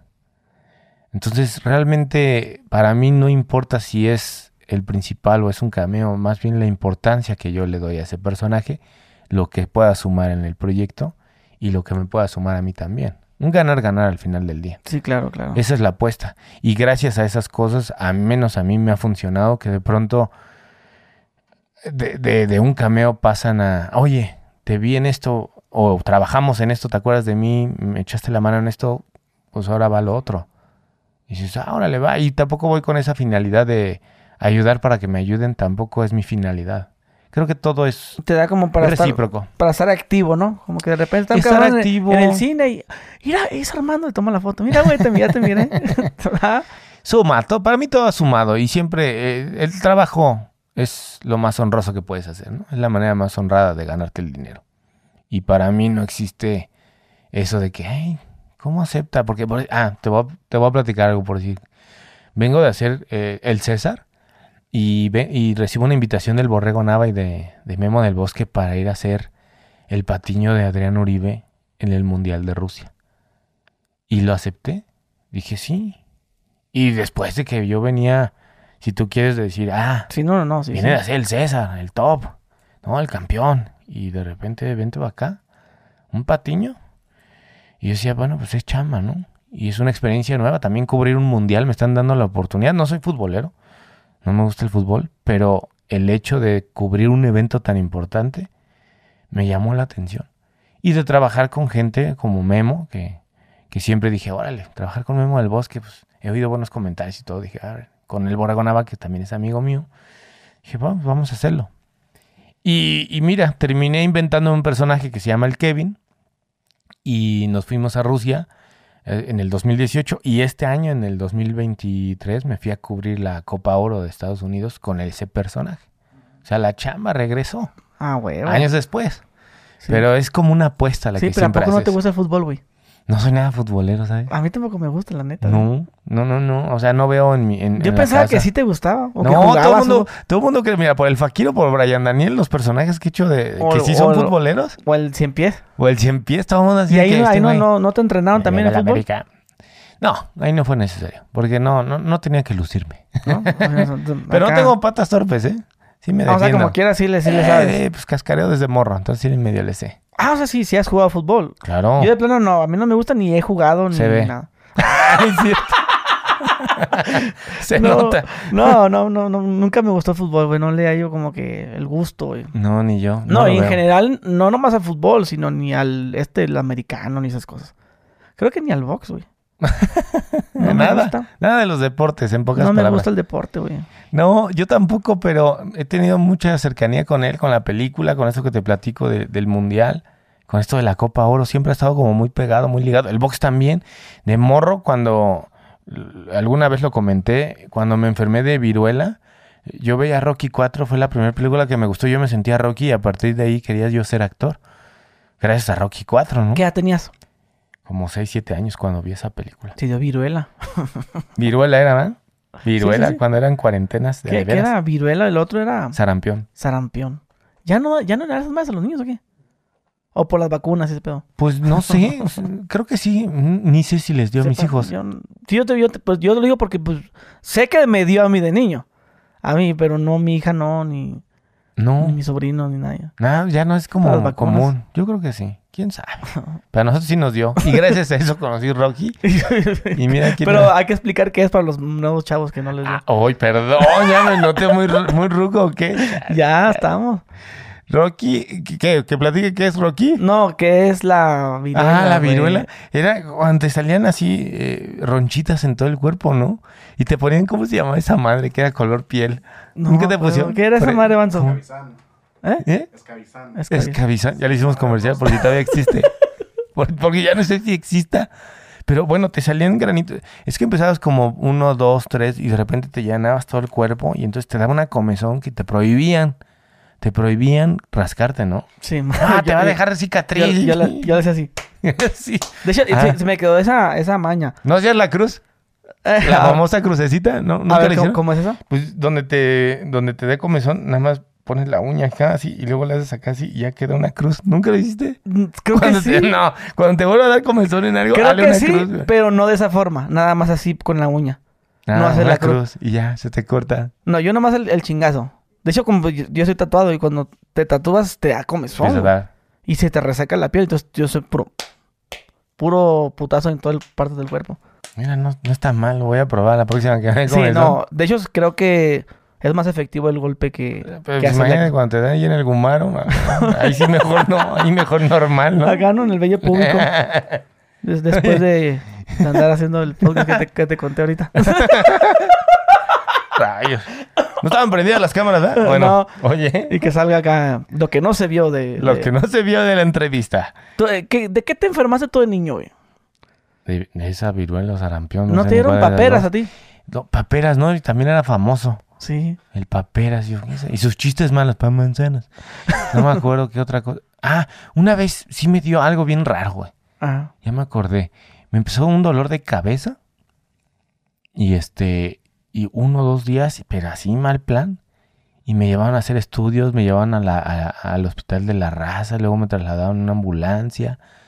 Y total, al final me dieron piquetes, yo me acuerdo, eso sí me acuerdo. Veintitantos piquetes. Es como una jeringa como de insulina, así chiquita, y aquí en la cabeza. Y... Pero nunca supe qué fue, estaba bien morro, como siete años, yo creo. Pa' ver. Y ya ves que antes no te explicaba nada. ¿no? Sí. Trágate esto. Y tú, ¿pero qué es? Va para adentro. ¿no? Me daban emulsión de Scott. Eh, ¿Pero? Según yo quería ser alto y quedé Ah, el siempre. que es como... el, como ba- la- el de hígado, el hígado de bacalao. Sí, que es como la foto como de un pescado, ¿no? Hecho, Ujú, no, esa no, no trucha, ¿no? Es que había un comercial en ese entonces donde había un morrito que se lo... Y se estiraba. ¡oh! y jugaba básquet. y yo, no, ya sabes, la mercadotecnia y, y uno que estaba bien güey. No, ma, quiero eso. Y me acuerdo Ya que... esos pinches comerciales ya no pueden salir, güey. No, yo le insistía a mis papás, yo me acuerdo, quiero eso, quiero eso. No del- te va a gustar, no sé qué. y la madre. Y yo quiero la emulsión de Scott, quiero la emulsión de Scott, aferrada, güey, Ya hasta que me lo probaste. compraron, la probé y dije, "La". Y pues me la tuve que tomar porque quería ser alto, güey. Ni más, puro pinche choro. Ok, entonces, este, siete años, güey, con viruela, viendo Rocky. Viendo Rocky y de ahí me... El gusto por, por la actuación. Al otro día me sentía él. ¿Qué, Paraba qué, y- qué mirabas, güey, en la tele? ¿Qué, qué películas? Pantera Rosa, me encantaba ver la Pantera Rosa. Ah, ¿películas? Ah, sí, películas. De Como películas para veía- inspirarte a... Ya viste Rocky, ¿no? ¿Qué, qué otra cosa había? Indiana Jones, me gustaba mucho ver Indiana Jones. No, nunca vi Star Wars. Y Ah, no. luego hay mucha banda que me tira. Nah, qué chinadas, a mí no me gustan. Yo no vi. George Lucas, no veas esto, por favor, ni escuches. No me gusta, güey. No me gusta, güey. ¿Qué, ver- eh, ¿Qué verga? Yo te dije que me gustaba Harry Potter y, y me chingaron, güey. Ay, ¿cómo te, no, no te gusta Star Wars y Harry Potter sí? Pues yo veo lo que a mí me gusta, güey. Claro, hay gustos para todos. ¿no? Sí. Yo veía ¿Qué Betty dice la, la, gente Fea. a veces? Ah, ah, pinches podcast del Gudri culeros. Ah, ¿Está bien? ¿Y yo por qué no puedo decir que no me gusta algo? No, yo veía Indiana Jones, Rocky. Son de las películas Rambo, todas esas, Rambo. Terminator. ¿Y, y el mexicano qué mirabas? La, esta primera noche. No, ¿qué, qué crees que no me dejaban ver películas? Porque ¿Por era qué? la época de oro. Ah, Era la de- época de oro, ¿qué güey? La época de ficheras.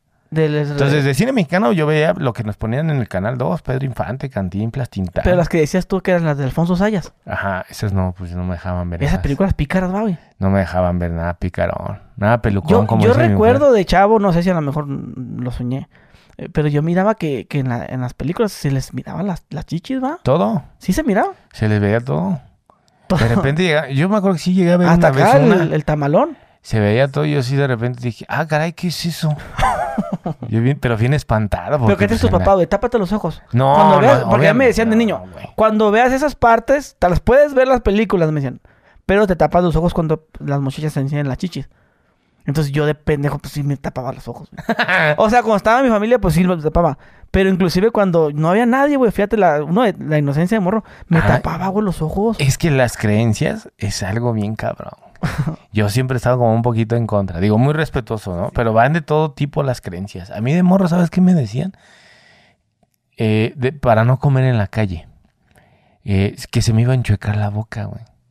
Entonces me decían, pero obviamente pues era inevitable a veces comer en la calle, ¿no? Y entonces uno de morro, pero no que es malo comer en la calle. Entonces yo me acuerdo que no me acuerdo si fue mi abuela, mi mamá, alguien se la sacó así, se la bañó diciéndome, es como un pedazo y ya no. Entonces, güey, yo me comía así mi quesadilla mi taco. Y luego, ay, un pedacito, escupiéndolo, para que no se me enchecara la boca. Y yo bien clavado con eso durante un tiempo, hasta que uno va creciendo y ya vas conociendo otras personas y otras costumbres y otras creencias. Pero pues yo en mi familia, pues yo bien así, bien, bien crédulo de eso, ¿no? Así de que, no a mí me decían mames. que se me, iban a salir, se me iban a salir granos en los ojos si miraba eso. Entonces yo sí me tapaba los ojos, por eso. Ah, te daba miedo. Sí, por eso todas las creencias, pues sí me decían, no, no, te- te- te van a salir granos, por eso te van a salir granos en los ojos si ves. Oye, y ahorita los morros ahorita les dices eso y te mandan a la fregada. Dicen, Sí. "Ah, ¿qué te va a salir? Para eso tiene que pasar una ecuación de no sé qué tanto. ¡Ah, cabrón! Lo vi en TikTok y No, no, sí, pues es que sí, la, sí, la neta, güey. Pero yo sí, sí recuerdo esas ¿Cuántos películas. Yo, años tienes? yo tengo 34. Bueno, casi somos de la rodada. Sí, te- sí nos, sí nos tocó. Sí, nos, sí, Sí, te sí, tocó sí, más me bien. tocó. Sí te tocó todas estas, estas creencias que nos decían de, de estas cosas, ¿no? De, o- nada, ah, yo también me acuerdo que me decían, no señales el arco iris. o sea, que te mocha el dedo, ¿no? Ah, se te mocha el dedo. A mí me decían que te iba a salir una verruga. Y entonces yo no lo señalaba. Lo me daba señalaba, miedo. me mochaba el dedo. No, bueno. Dios mío. Señores, aprovechen que en estos tiempos ya no se dice eso. Ven en el trauma con el que crece uno. Sí. Yo me daba miedo señalar el arco iris por esa tontería. Ahí hay un arco iris donde, allá, mira, allá, allá se ve, allá. No, yo lo que quería era buscar el arco iris, güey. Ah, para encontrar la, la El- olla, la olla de, oro. Sí, bueno, eso sigue siendo mágico. Eso tiene magia. Sí, Pero sí. el otro está, está cruel, güey, que se te monche en el dedo. güey. No, no lo va a señalar. Una verruga y decía, lo señalé. ¡Ah! Y de hecho tengo una por aquí, mira. Yo decía, eh, no me acuerdo si es de este lado. Granito. Así ya Ah, la sí, miré. ya la vi. Ya la vi. Me voy a voltear más a ver si se ve a cuadro. Sí se ve. Esa no es verruga, güey. Es lunar. En su momento cuando estaba chavito, yo pensé que me veía, dije, señalé el arco iris. Sí. me brotó este lunar que cuando estaba morro se veía más grande. Y sí me la creí, yo andaba bien ciscado. o cuando le di un beso, mi primer beso a una niña, yo dije, ya la embaracé, güey. sí, por eso también. no, dije, no, yo no dije. Y esos jueguitos que uno tiene de niño, ¿no? de morro, que la botella o semana inglesa, y un beso. Y ahí va El el de la semana, ingle- la semana inglesa era los dos de espaldas y, y lunes. sí, que lunes, martes. Si caían iguales. ¿qué pasaba? O Era sea, el- ¿verdad que es lunes, A martes, ver, ¿jugamos? miércoles? Entonces, si caían eh, eh, sábado, domingo. ¿O, qué era, o cómo, cómo era que, Según yo, no me acuerdo. que paraba? años. Pero cuando volte- se quedaban viendo Según yo, tiempo, cuando volteabas en la misma dirección, era beso. era el beso. Y si daban para otro lado, era cachetado. O sea ¿no? que el, hombre perdía.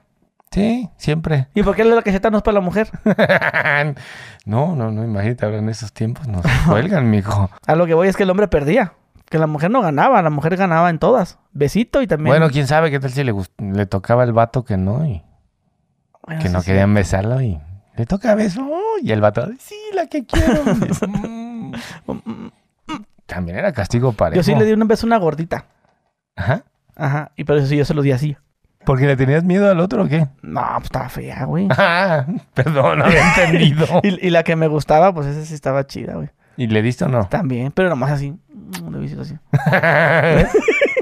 sí le entró, sí te recordó, ¿eh? Sí, así, le- así. mm. Mm, así le hice. Eh, Fíjate que yo a la que me tocó no, no me gustaba, pero tampoco estaba mal. Pero sí me acuerdo que... ¿Y tú tienes recuerdos bonitos? Bueno, ¿eso qué lo jugabas? ¿En la primaria o secundaria? No, en la primaria. No, ya en la secundaria uno ya quería jugar otras cosas. No, en la primaria, mijo. Pero sí tienes recuerdos bonitos de la primaria. Sí, la primaria la pasé bien, la secundaria la pasé fatal. La, la- la secundaria no, no, no, no, no la pasé ¿Te pegabas tiros en la secundaria? Nada. Era re miedoso. Eras culo. Era culo y era, era muy introvertido, muy inseguro. O sea, bien, bien, eh, eh, creo que esa etapa yo la sufrí porque justo fue cuando mis papás se divorciaron. Tienes tu cambio tú también como 11 años, hormonal, ¿verdad? Cuando se 11 separaron. años, sí. Tienes tu cambio hormonal. Entonces no figuraba en nada, en ningún área. Y como que me volví muy inseguro. Pero también, como, como habías dicho, que eso fue como de repente. Eh, ya no ando con tu jefa. Fue así como muy rápido, ¿no? No, no fue tan rápido. Fue como. O sea, empezaron a tener muchos problemas y te das cuenta, ¿no? ya la Mm, forma en que hablan, en que ya no dormían juntos, luego ya eran gritos y luego ya era así como que. Pero tú te vas con tu jefe. Estaba con los dos y mi mamá decidió irse y me quedé con mi papá.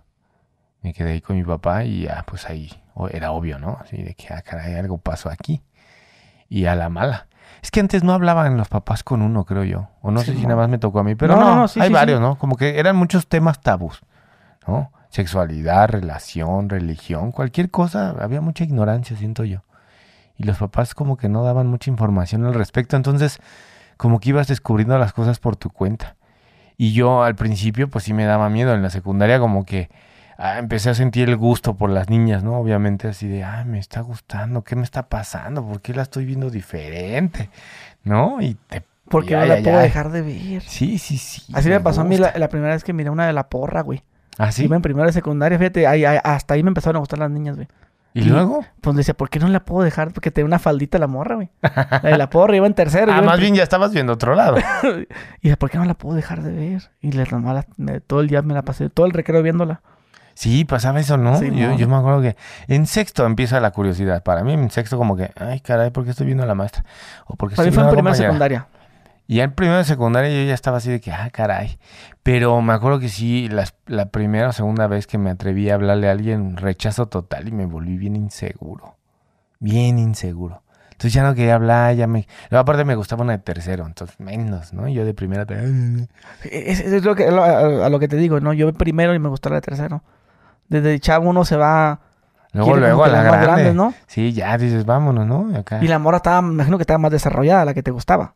Sí. Y andaba, pero andaba, esa, andaba con güeyes de la prepa, seguro. No, andaba con uno ahí de ¿También? tercero, pero ¿Tercero? ya sabes, se figuraba como el galán. Eran los dos galanes, ya sabes, la pareja del año. Y el vato estaba ya- acá mamadillo, acá, esos que Sí, juegan se veía, voleibol y la sí, verga. sí, sí, básquet, jugaba básquet, Ah, se veía casi.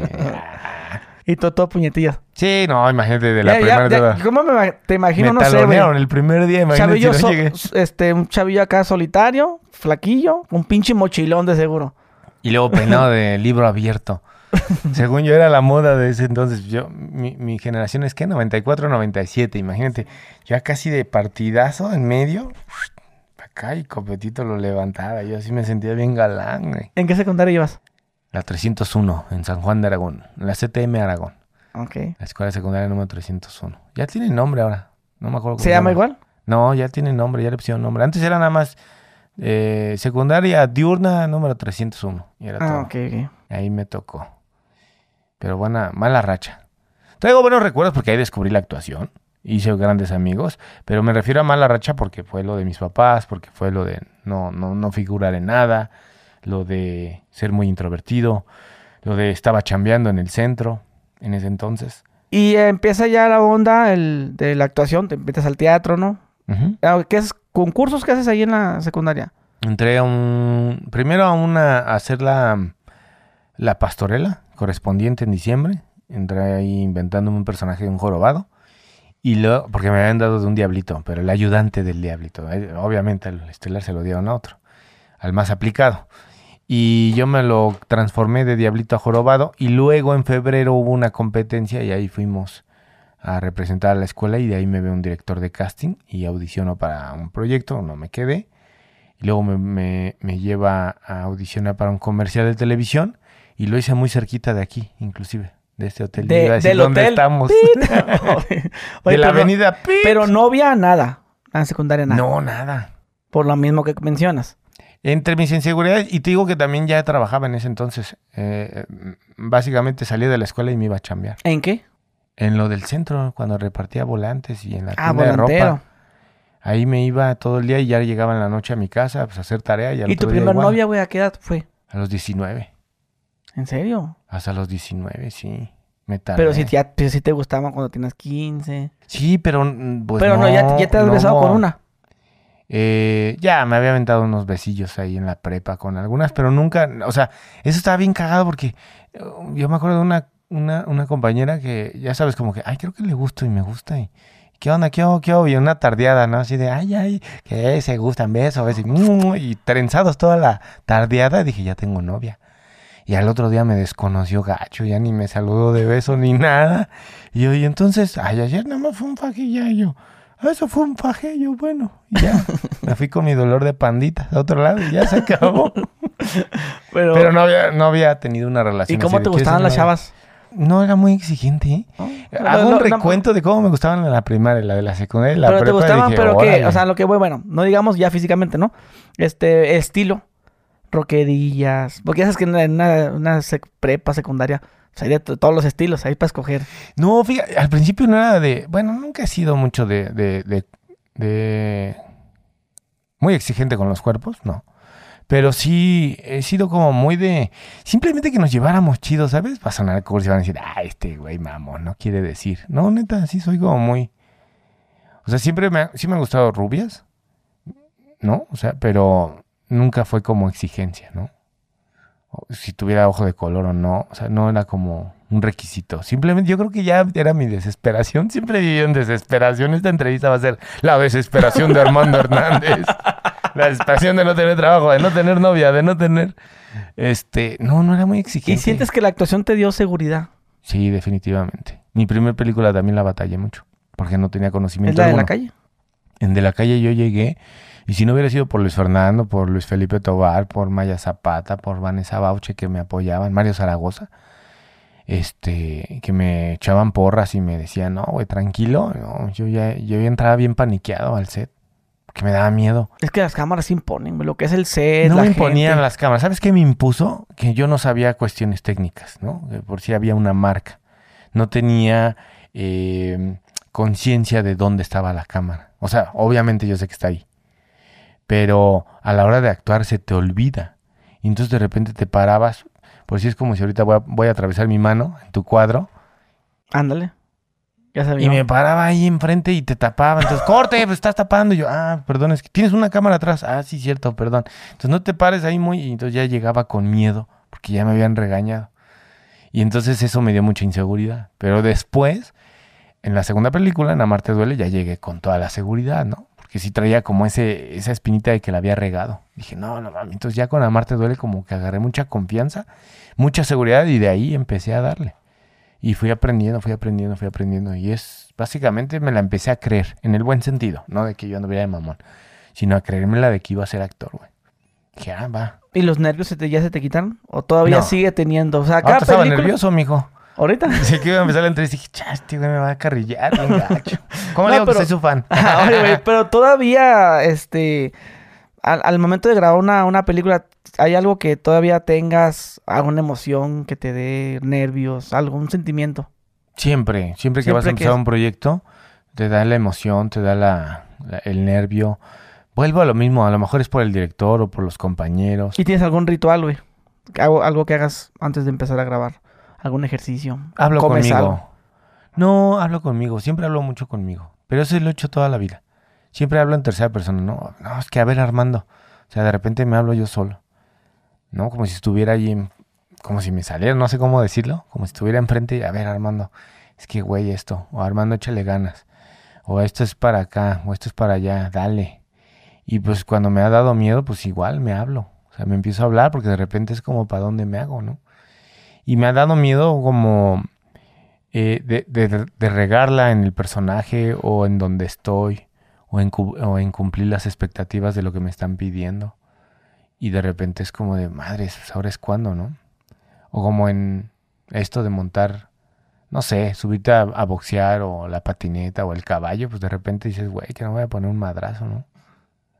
Porque sí, al final luego ¿Ya te lo puedes montado poner. antes de, de la serie Pancho Villa? No. Nunca. Pues en la marquesa nada más, ahí que te, des- te subes que el el güey- caballito el güey te está que te la va ¿no? agarrando y de repente ¿Cuándo? te lo suelta. Y vámonos. Ay, tú, ay, cabrón. Vámonos, recio. Pues al final son animales. Y pueden reaccionar de diferente manera.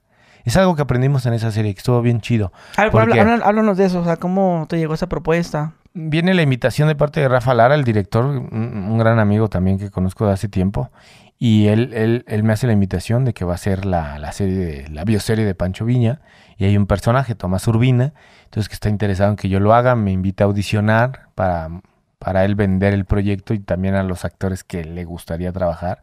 Obviamente dependen muchas otras personas de producción, de distribuidora, de que tienen que dar también como su opinión con respecto a lo que elige el director. Entonces, así es como llega la invitación.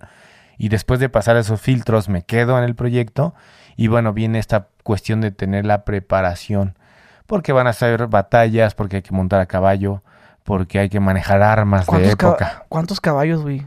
Había una secuencia donde vieron creo que 250 o 300 caballos. Éramos- ¿Dónde, dónde se grabaron esas tomas? Por ejemplo, cuando estaban peleando y, eh, vamos a la En guerra. Guadalajara se hizo la serie. Se hizo en Guadalajara. Nos fuimos cinco meses, si no mal recuerdo, cinco o seis meses para allá.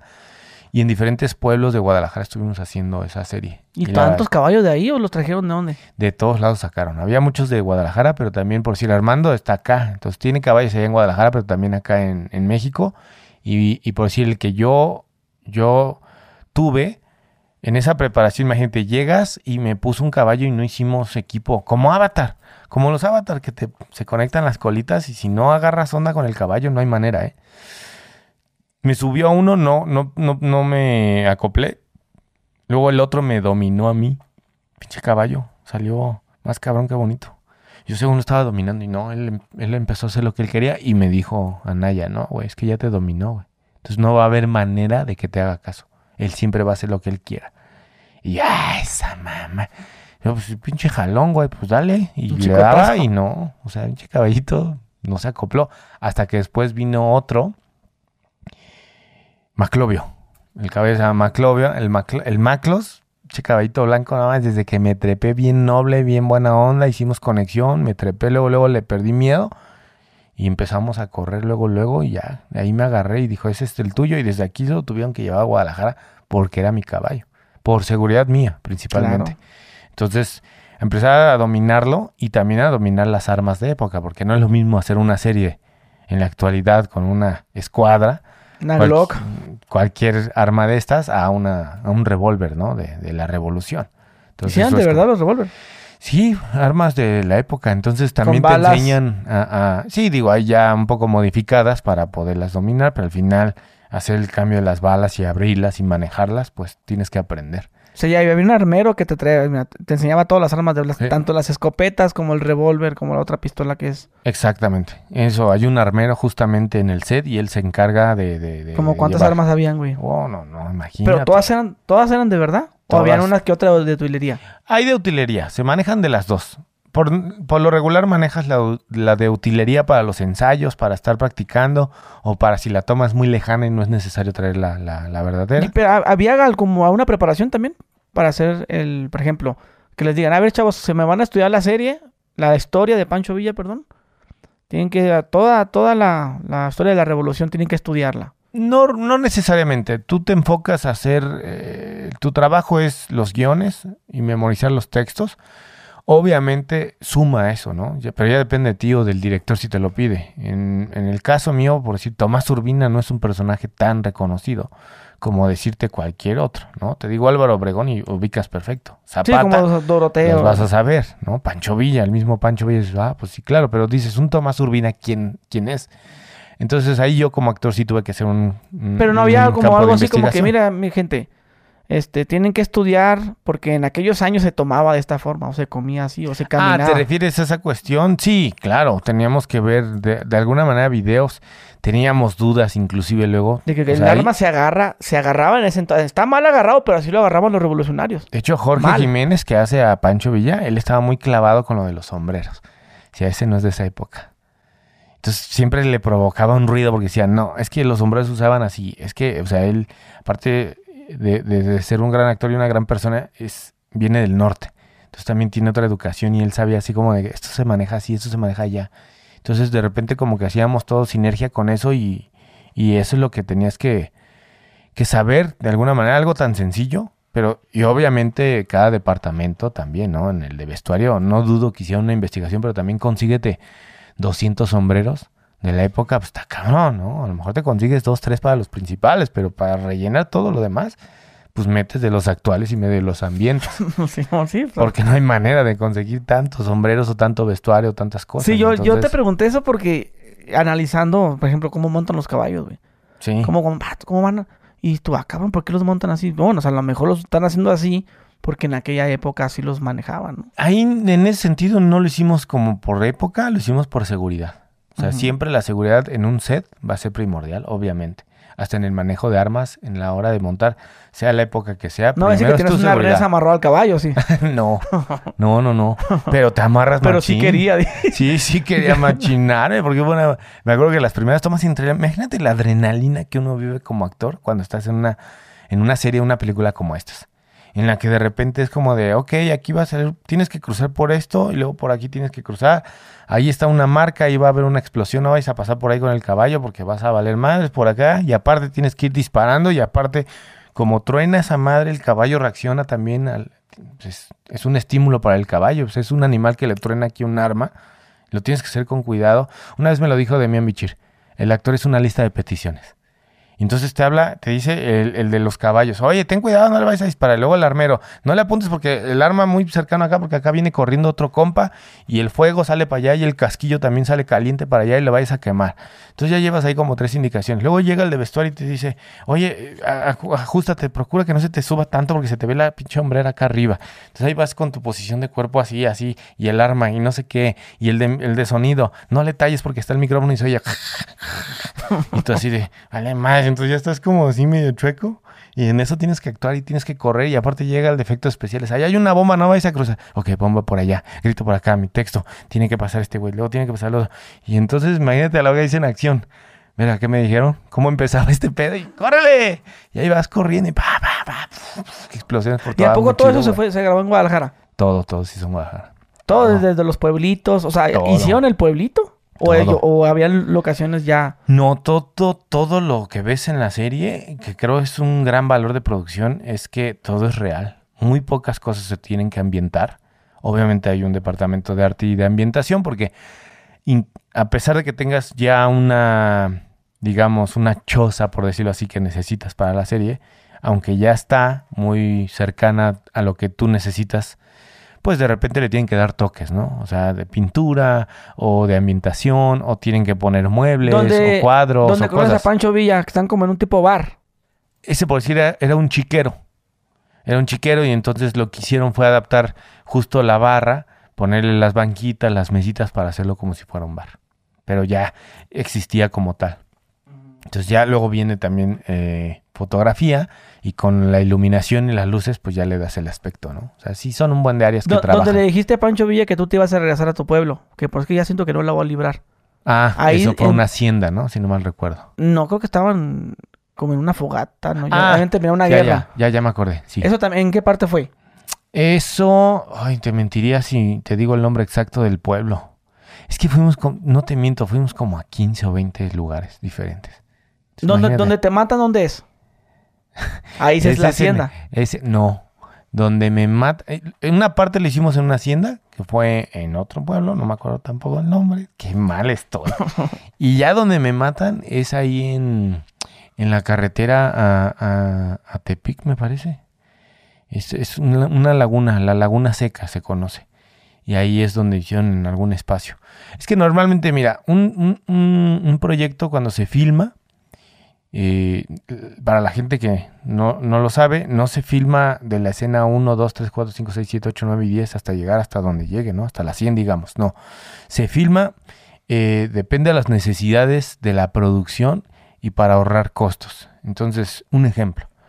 Casa Gusgri. Pasa la escena 1, la 8, la 22 y la 90. Esos son los números de secuencias que pasan en la casa. En la historia tú te vemos al inicio en tu casa, luego fuiste a un parque, luego no sé qué te pasó, y fuiste a la playa y regresaste a tu casa, luego te volviste a ir, pasaron tres días y regresaste a tu casa, y luego vuelve a pasar otra cosa. Eso sería en la historia general.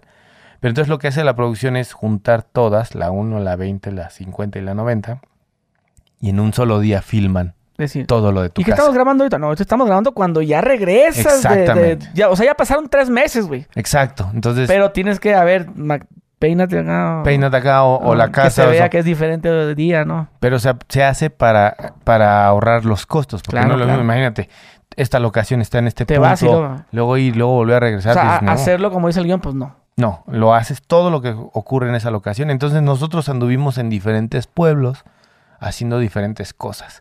Entonces, si ahorita me dices, "Cu- cu- ¿y en dónde hiciste este? Madre, no me acuerdo, porque anduvimos en 20 lugares y entonces de repente llegabas y decían, órale, aquí van estas 30 escenas, pum, pum, pum, pum, pum, pum, y luego vámonos a otro lugar y otras 30 y Oye, otras ¿era mi otras. imaginación o, o los maquillaban como con tipo como carbón? Sé? maquillaban.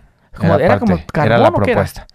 Eh, son, digo, mo- son materiales de maquillaje, pero, ¿por, por nos qué veíamos. razón es este, bueno, yo viendo fotos de la revolución, casi la mayoría, como Pancho Villa, tenía la cara como tiznada. Sea, esto estábamos platicando yo con el Banzo. Estábamos platicando de eso. Él dice que es por la pólvora del, del- de las pistolas. Yo digo, pues no sé, pues a lo mejor no tiene donde bañarse. Pues las dos cosas. Yo pienso que puede final. ser. Porque yo miro, viendo fotos de Pancho Villa que hasta se ve pues el saco todo cochino. Y la cara toda, no sé si flameada por la pólvora o... Acuérdate que estos eran bandoleros, entonces no tenían como un lugar fijo. Entonces, Pancho Villa y toda su gente siempre se andaban moviendo y andaban en batallas y andaban acampando. Entonces, realmente, no es que se pusieran a lavar su ropita, ¿verdad? era lo último de lo que se preocupaban ¿Cómo- y de su apariencia. ¿Cómo han de ver apestado, güey? Bien rudo, ah, debe estar rudo eso, ¿eh? ¿Qué, qué, qué aprendiste de esa serie? Que no aprendí. A ver, De historia también. la historia de, de México. Pues mira, de pronto uno en la primaria como que a te eso voy. enseñan, a eso ¿no? voy. Pero de repente tener la oportunidad de trabajar en un proyecto de época te hace retomar esos conocimientos que tuviste en la primaria y que los vuelves a tener al presente y dices, ah, sí, cierto. chido. O esto no lo sabía. O entonces, ah, y mira, también existió esto. Y tienes ese aprendizaje, pero también profesional, personal, lo de los caballos, las armas, eh, trabajar de esta manera, ¿no? Esto que me gustó de Pancho Villa, y se lo dije al director, es que descentralizaron, casi todo se hace aquí en la Ciudad de México. Entonces, muy pocas veces se trabaja fuera de la Ciudad de México. Entonces, se agradece cuando vas, y aquí hubo mucho talento de, de ahí, de la, de la, de la región, de la zona, ¿no? De todo Guadalajara y su alrededor. Se le dio oportunidad a mucha gente que también está haciendo teatro, está haciendo trabajos en otros lados y que de repente sumaron aquí y eso se vuelve una integración muy padre. Aprendes al final también, porque aunque somos del mismo país es como la comida.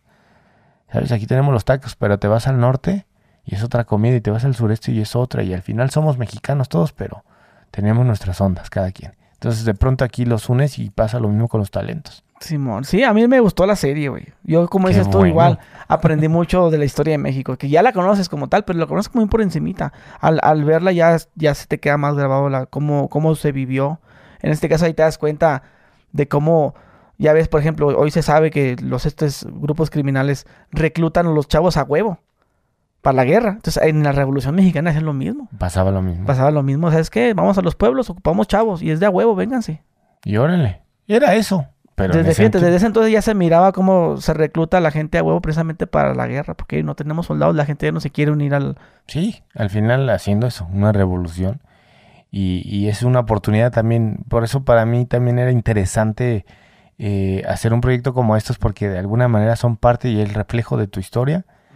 Eh, es una síntesis. Y también te das cuenta que pues no la ha pasado nada bien, güey, en la revolución. no, para Pues nada. dónde dormían, qué comían, no tenían No. ni, ni, ni nada, güey, a veces ni, ni pinches balas, güey, para seguir peleando. Era lo que, lo que Rafa buscó en esta serie, fue básicamente eso, ¿no? No queríamos, no quisimos representar un Pancho Villa si era bueno o era malo, era humano. Y aunque estamos lejanos a la realidad al 100%, no queríamos distorsionar y no queríamos poner tampoco a un personaje que es muy, eh, vamos, muy, eh, puede ser como ahí, eh. ay. Ah, es que se regresó. Ah, mira. se regresó, mira. ¿Y ahora esto? ¿Esta tecnología? O yo No. ya me enchuequé. Ya Ah, me no, no, enderecé. bien, no, que se- Lo obligan es que- a uno a es que enderezarse aquí. De repente, güey, se te fue haciendo así, güey. ¿Qué cosa? ¿Qué me andas viendo, cabrón? Si la entrevista es acá arriba, güey. No, sí, perdón, disculpe. Es que sí me hizo raro. Dije, ¿por qué se está moviendo? Ahorita que lo moviste, va que se regresó. Ah, pues se fue haciendo para arriba. Dije, ¿qué pedo? Y yo también voy haciendo así. Dije, ah, cállate, güey, se le está estirando el cuello. Sí, no. Oye, digo, era un personaje polémico. Hay mucha gente que lo alaba. Muchos dicen que es un héroe, otros dicen que es un antihéroe. Realmente creo que nosotros estábamos enfocados en que queríamos mostrar esa... eh, ser verosímiles en esta humanidad. Un güey que realmente tenía ideales, pero también tenía virtudes y también tenía errores y también tenía de todo un poco y que fue tanto héroe, antihéroe y fue de todo al final del día, ¿no? Sí, Para mí, desde mi percepción. bueno, ahorita hablando de que aprendimos mucho viendo la serie, nomás yo tengo una pregunta. Eh, esa parte de la historia como que no me perdí. Eh, también la serie no la entendí muy bien. Urbina, ¿por qué traicionó a Pancho Villa? ¿O no lo traicionó, nomás lo abandonó, lo vendió o qué fue? Mira, lo que estuvimos checando, investigando, porque había dos versiones eh, con respecto a por qué lo mataban y también quién lo mataba. Si realmente fue Pancho Villa o realmente fue eh, Fierro. Entonces, eh, hay dos versiones en la historia. Nosotros nos enfocamos a que fue Fierro, que no quiso matarlo Pancho Villa como tal. Fue una traición de, de Tomás Urbina porque se perdió en el camino. La ambición. Al final, eh, recordemos que ellos empezaron de, robando vacas en las haciendas y se unieron al grupo y se hicieron súper amigos y compadres. Pero también recordemos que, así como dices ahorita que financiaban, robaron demasiado y este cuate empezó a tener haciendas, mujeres y se fue perdiendo. Y en algún momento eh, ese poder sí lo traiciona. Él vende información a políticos porque le empiezan a dar más dinero. Se cansa de alguna manera de esto Y, y es esa la traición que comete Tomás Urbina. Es- tú, ¿por qué me abandonó, compadre? Es que me cansé. Me cansé. Me cansé ya. Y es que eso, eso es lo mismo que, que viven los narcos hoy en día, güey. ¿Ah, Estar de, Simón, tengo mi dinero, mis mansiones y todo, pero tengo que dormir en la sierra ahorita, güey. Tengo que estar ah, Está cañón, ¿no? O sea, como dices tú, me cansé de estar, no mames, estar todo el tiempo estar peleando, durmiendo en la calle. Bueno, no en la calle, pero en, en- en la sierra, ¿no? En monte. Escondido. Entonces no está tan chido como uno Poder cree. disfrutar.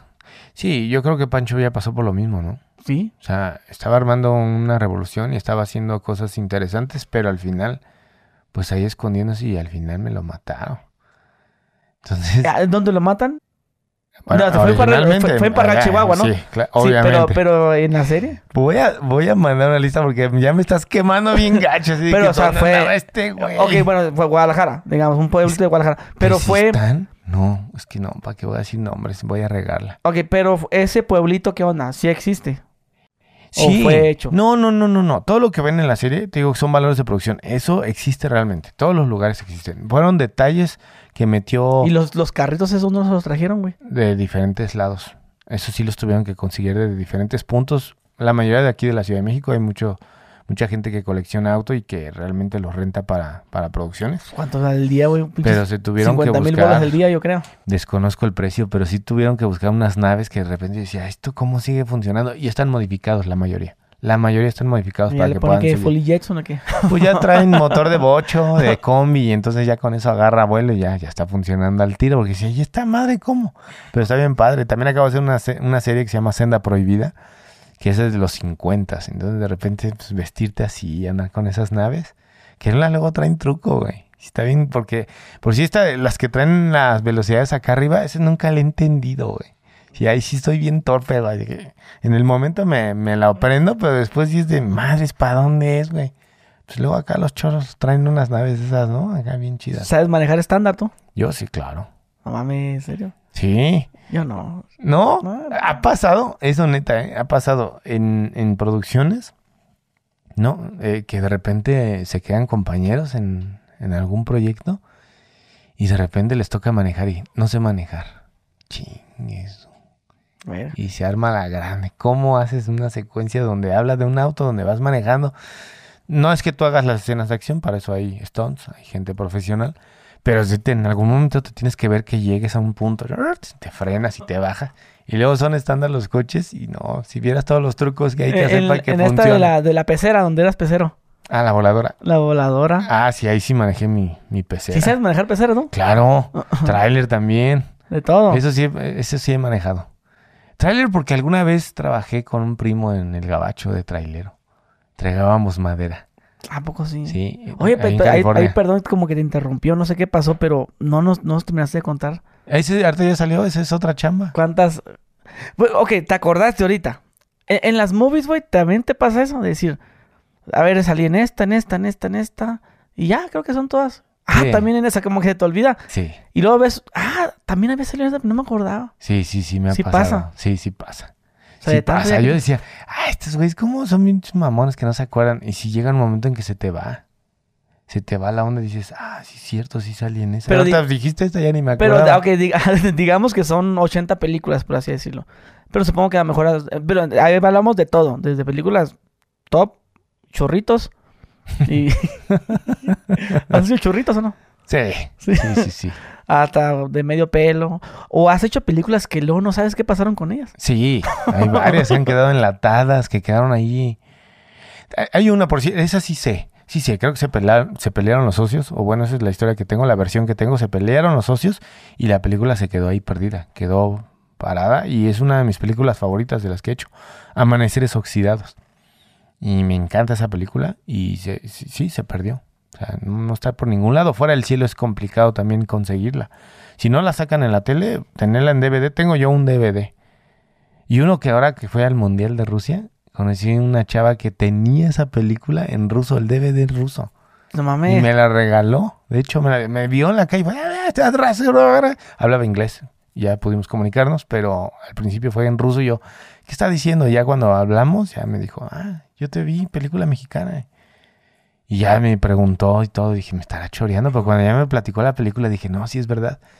Y luego ya me llevó la, la peli y ahí la tengo. Y está en ruso, güey. Está bien cagada. No ¿no? mames. Todo, la caja está en ruso. ¿Tienes colección tuya de películas? No, tengo una, de- no de todas. Tengo una que otra por ahí mía. Sí. Pero sí, las más, la- las- o sea, de la calle, Amarte duele, Sangre mi sangre, Fuera del cielo, eh, Rudy Cursi, eh, De fuera del cielo. Sí, Fuera del cielo sí la tengo, Los Héroes del Norte, Sincronía, algunas cosillas sí las tengo por ahí. Pero todas las demás, pues ya quién sabe dónde. ¿En novelas ha salido? Clase 406. Oh, pinche novelón, güey. Sí. La neta, eso yo lo dije alguna vez. O sea, bueno, todos sabemos que pues de clase 406 nace RBD. Sí. Nada más que muchos chavillos no, no conocen. No, No, el- saben que de ahí. O sea, ahora sí que el que, cono- el que no conoce a Dios, ¿cómo es? ¿Cómo es el dicho? A cualquier ¿Ah? santo le reza algo así, Ah, no, ¿no? esa madre. Bueno, este. Pues es- a mí se me hacía más chida la novela de cuatro- clase 406 que la de Rebelde. Será más barrio, Simón. era más popular. chavillos de una, de una prepa. Una prepa, o sea, era... Mira, yo creo que las cosas que pueden identificarte con, con la historia son las que más funcionan. ¿No? Y la, la realidad de clase 406 creo que era más cercana a la de mucha gente y por eso la identificación de los personajes y todo. ¿Ese Ah, en qué prepa fue? Era una que estaba al sur, ¿no les contó Luis Fernando? En- y eso que es me, bien chismoso. eso. no me acuerdo. es cierto, canal. En la, la novela creo que era la prepa 6, ¿no? Era la prepa, Prepa sí, 6, sí, pero el salón estaba- clase 406. Estaba, esa, esa, esa prepa estaba al, está al sur, está al sur de la ciudad, muy cerca de Televisa San Ángel. Porque eso sí me acuerdo, llegábamos y ahí nos llevaban en camionetas a la prepa. Y ahí se estuvo... ¿Y se vaciaba toda la escuela para ustedes nada más? No, no, no, seguían laborando normal, pero ya se volvió una costumbre, nos veían diario. Esa novela duró, creo que año y medio haciéndose. Entonces ya era como, ya éramos parte de la escuela, ¿sabes? Como sí. que te vuelves parte de un lugar. Y aparte en aquel entonces la gente no era tan, tan alucinada que, que teléfonos y grabar. No había los Sí, teléfonos. si aparte- acaso en la...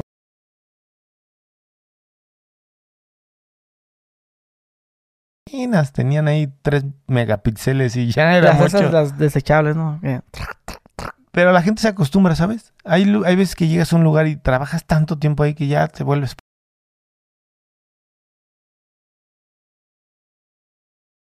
Ah, sí, ya. O locaciones como este, hotel que ya es como muy habitual. Sí, la banda ya te ubica ahí. Ah, están trabajando, están haciendo esto. ¿No te dijeron nada ahorita que entraste? No, no, no, no, pues.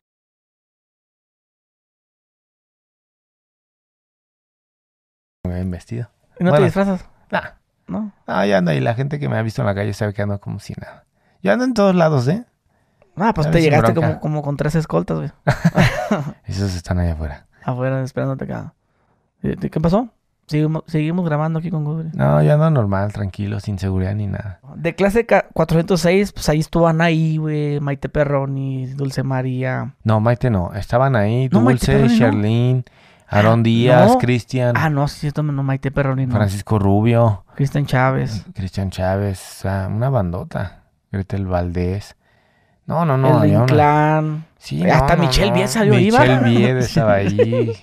Ah, mi parejita Irán Castillo. Gran Castillo. Este, Francisco Gatorno, cubano, eh, cubano, mi hermano. Sí, no, no, no, habíamos una flota ahí bien grande. E- Esa fue la primera novela que sí, sí fue emocionante llegar, ¿sabes? Porque Estaba chida esa pinche novela. ¿Por qué, por qué la pinche gente no ve esa pinche novela, güey? No mames, güey. ya la pueden ver en plataforma, ahí está. Sí, pero la gente se, alucina con la novela este de RBD. Sí, a mí de RBD lo que me gustaban eran las canciones, güey. Eso sí me gustó de RBD. La música de clase 406, no mucho. Sí tenía sus disquillos ahí, pero no, en RBD no mames, güey. La música. Y acá fue la, la novela. Lejos, lejos, güey. ¿Por qué? Porque pues tienen los mejores compositores, güey. Los mejores músicos.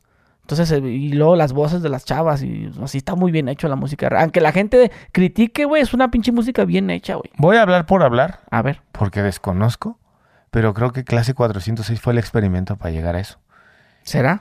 Pues yo creo porque Pedro Damián, que es, que mismo es el productor. digo, eso no me consta, eso es de mi pal, de, mi, Sí, de una- mis una palabras, teoría. ¿no? Una teoría mía es fue, hizo, o, o más bien a raíz de, vio el, el éxito que tuvo una novela juvenil de una escuela y que Las formaran la banda y que hicieron un grupo y que ahí andaban, porque sí llegaron a hacer conciertos. Los Clase 406 tienen dos discos, me parece. Sí, pero no agarró, como que yo creo que ahí vieron por dónde y luego ya vino toda esta integración, como bien dices, de, de, de los grandes músicos, grandes compositores.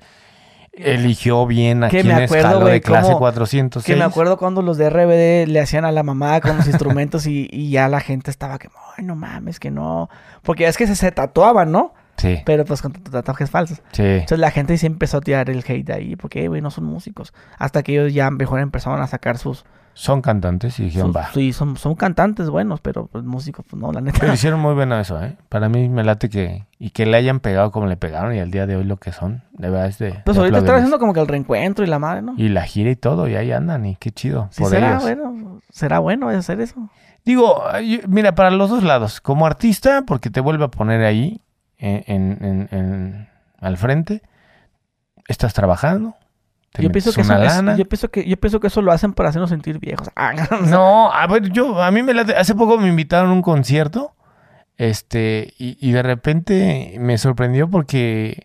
eh, bueno, lo voy a decir, el 2000 es 2000 es Pop 2000 Tour. Pop Tour, Simón. 2000 es Pop Tour.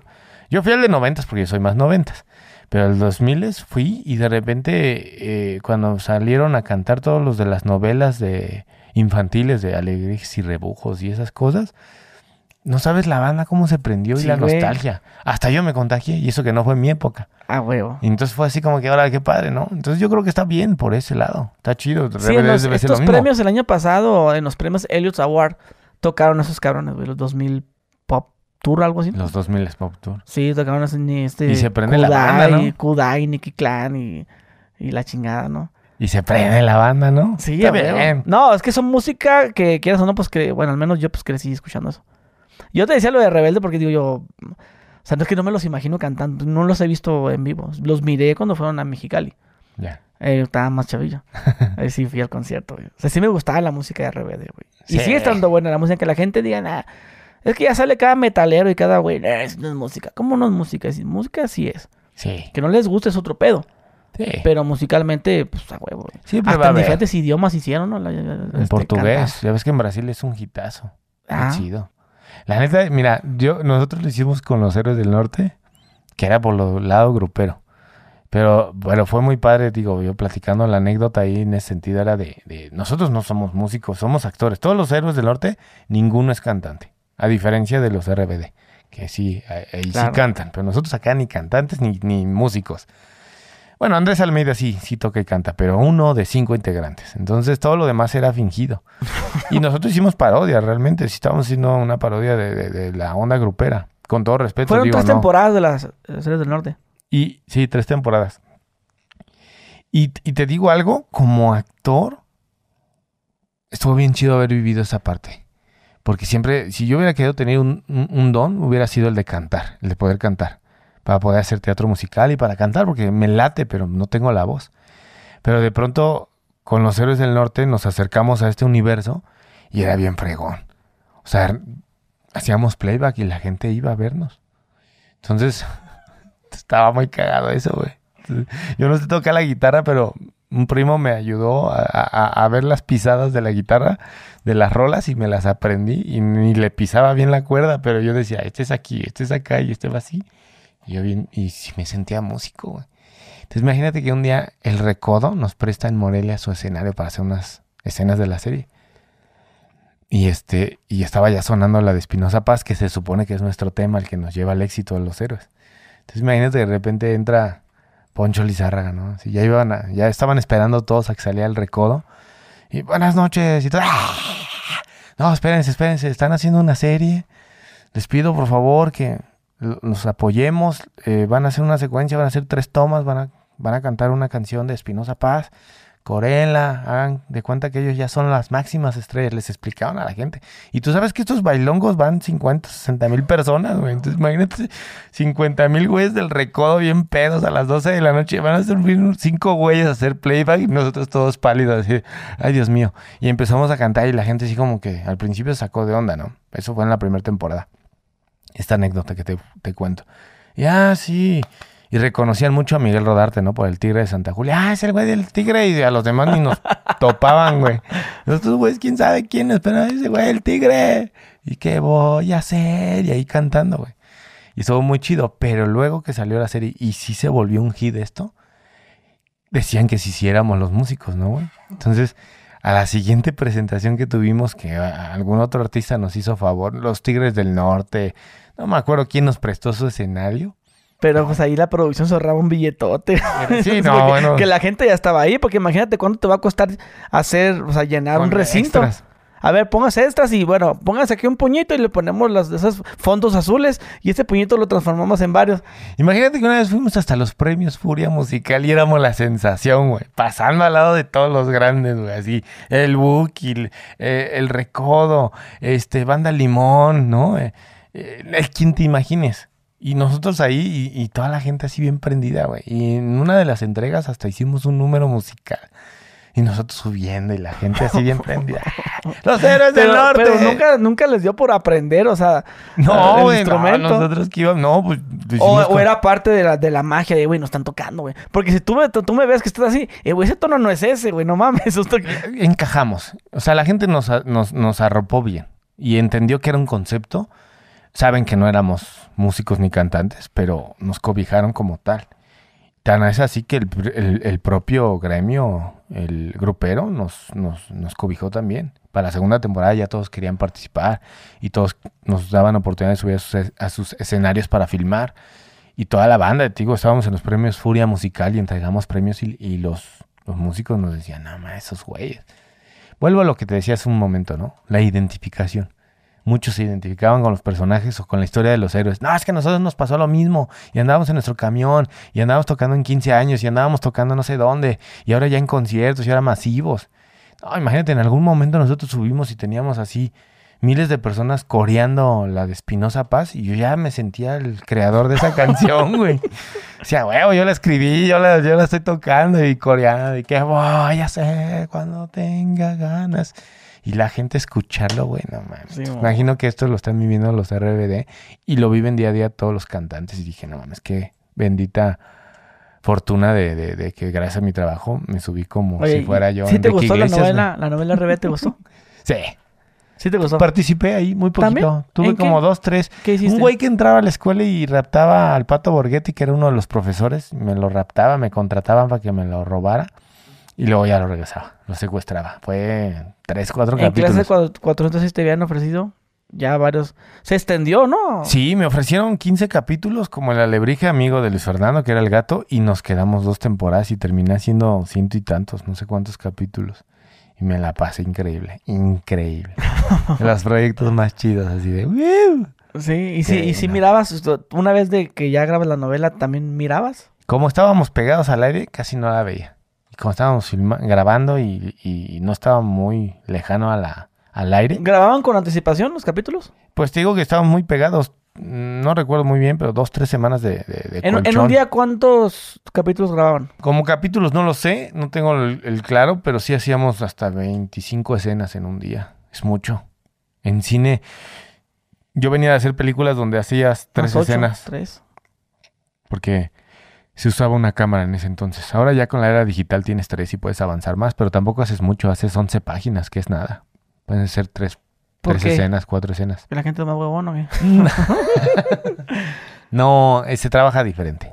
Es diferente. La televisión tienes tres cámaras al mismo tiempo, es un foro, es un mismo set. No hacen storyboard, nada de eso. En, en, en el cine es darle, es la narrativa visual también, ¿no? Hay un contexto de, más bien hay una narrativa visual de, ¿no? Desde cómo entra la cámara y cómo lo estás contando. Si o sea que en la novela, pues, como dices tú, tres, tres eh, cámaras, pues nomás grabas en una sola toma, por así decirlo. En O sea, nomás lo vas a decir una sola vez y ya. Acá, y luego acá. Cuando es con una cámara es la verguiza, ¿por qué? Porque si dices algo bien chingón, no, es que fíjate que yo aquel día sí, tienes que volverlo a decir. Igual si la mano la tenías así, tener igual la mano. Ya, Eso lo ya- tienes que hacer igual, Sí, ya no. igual.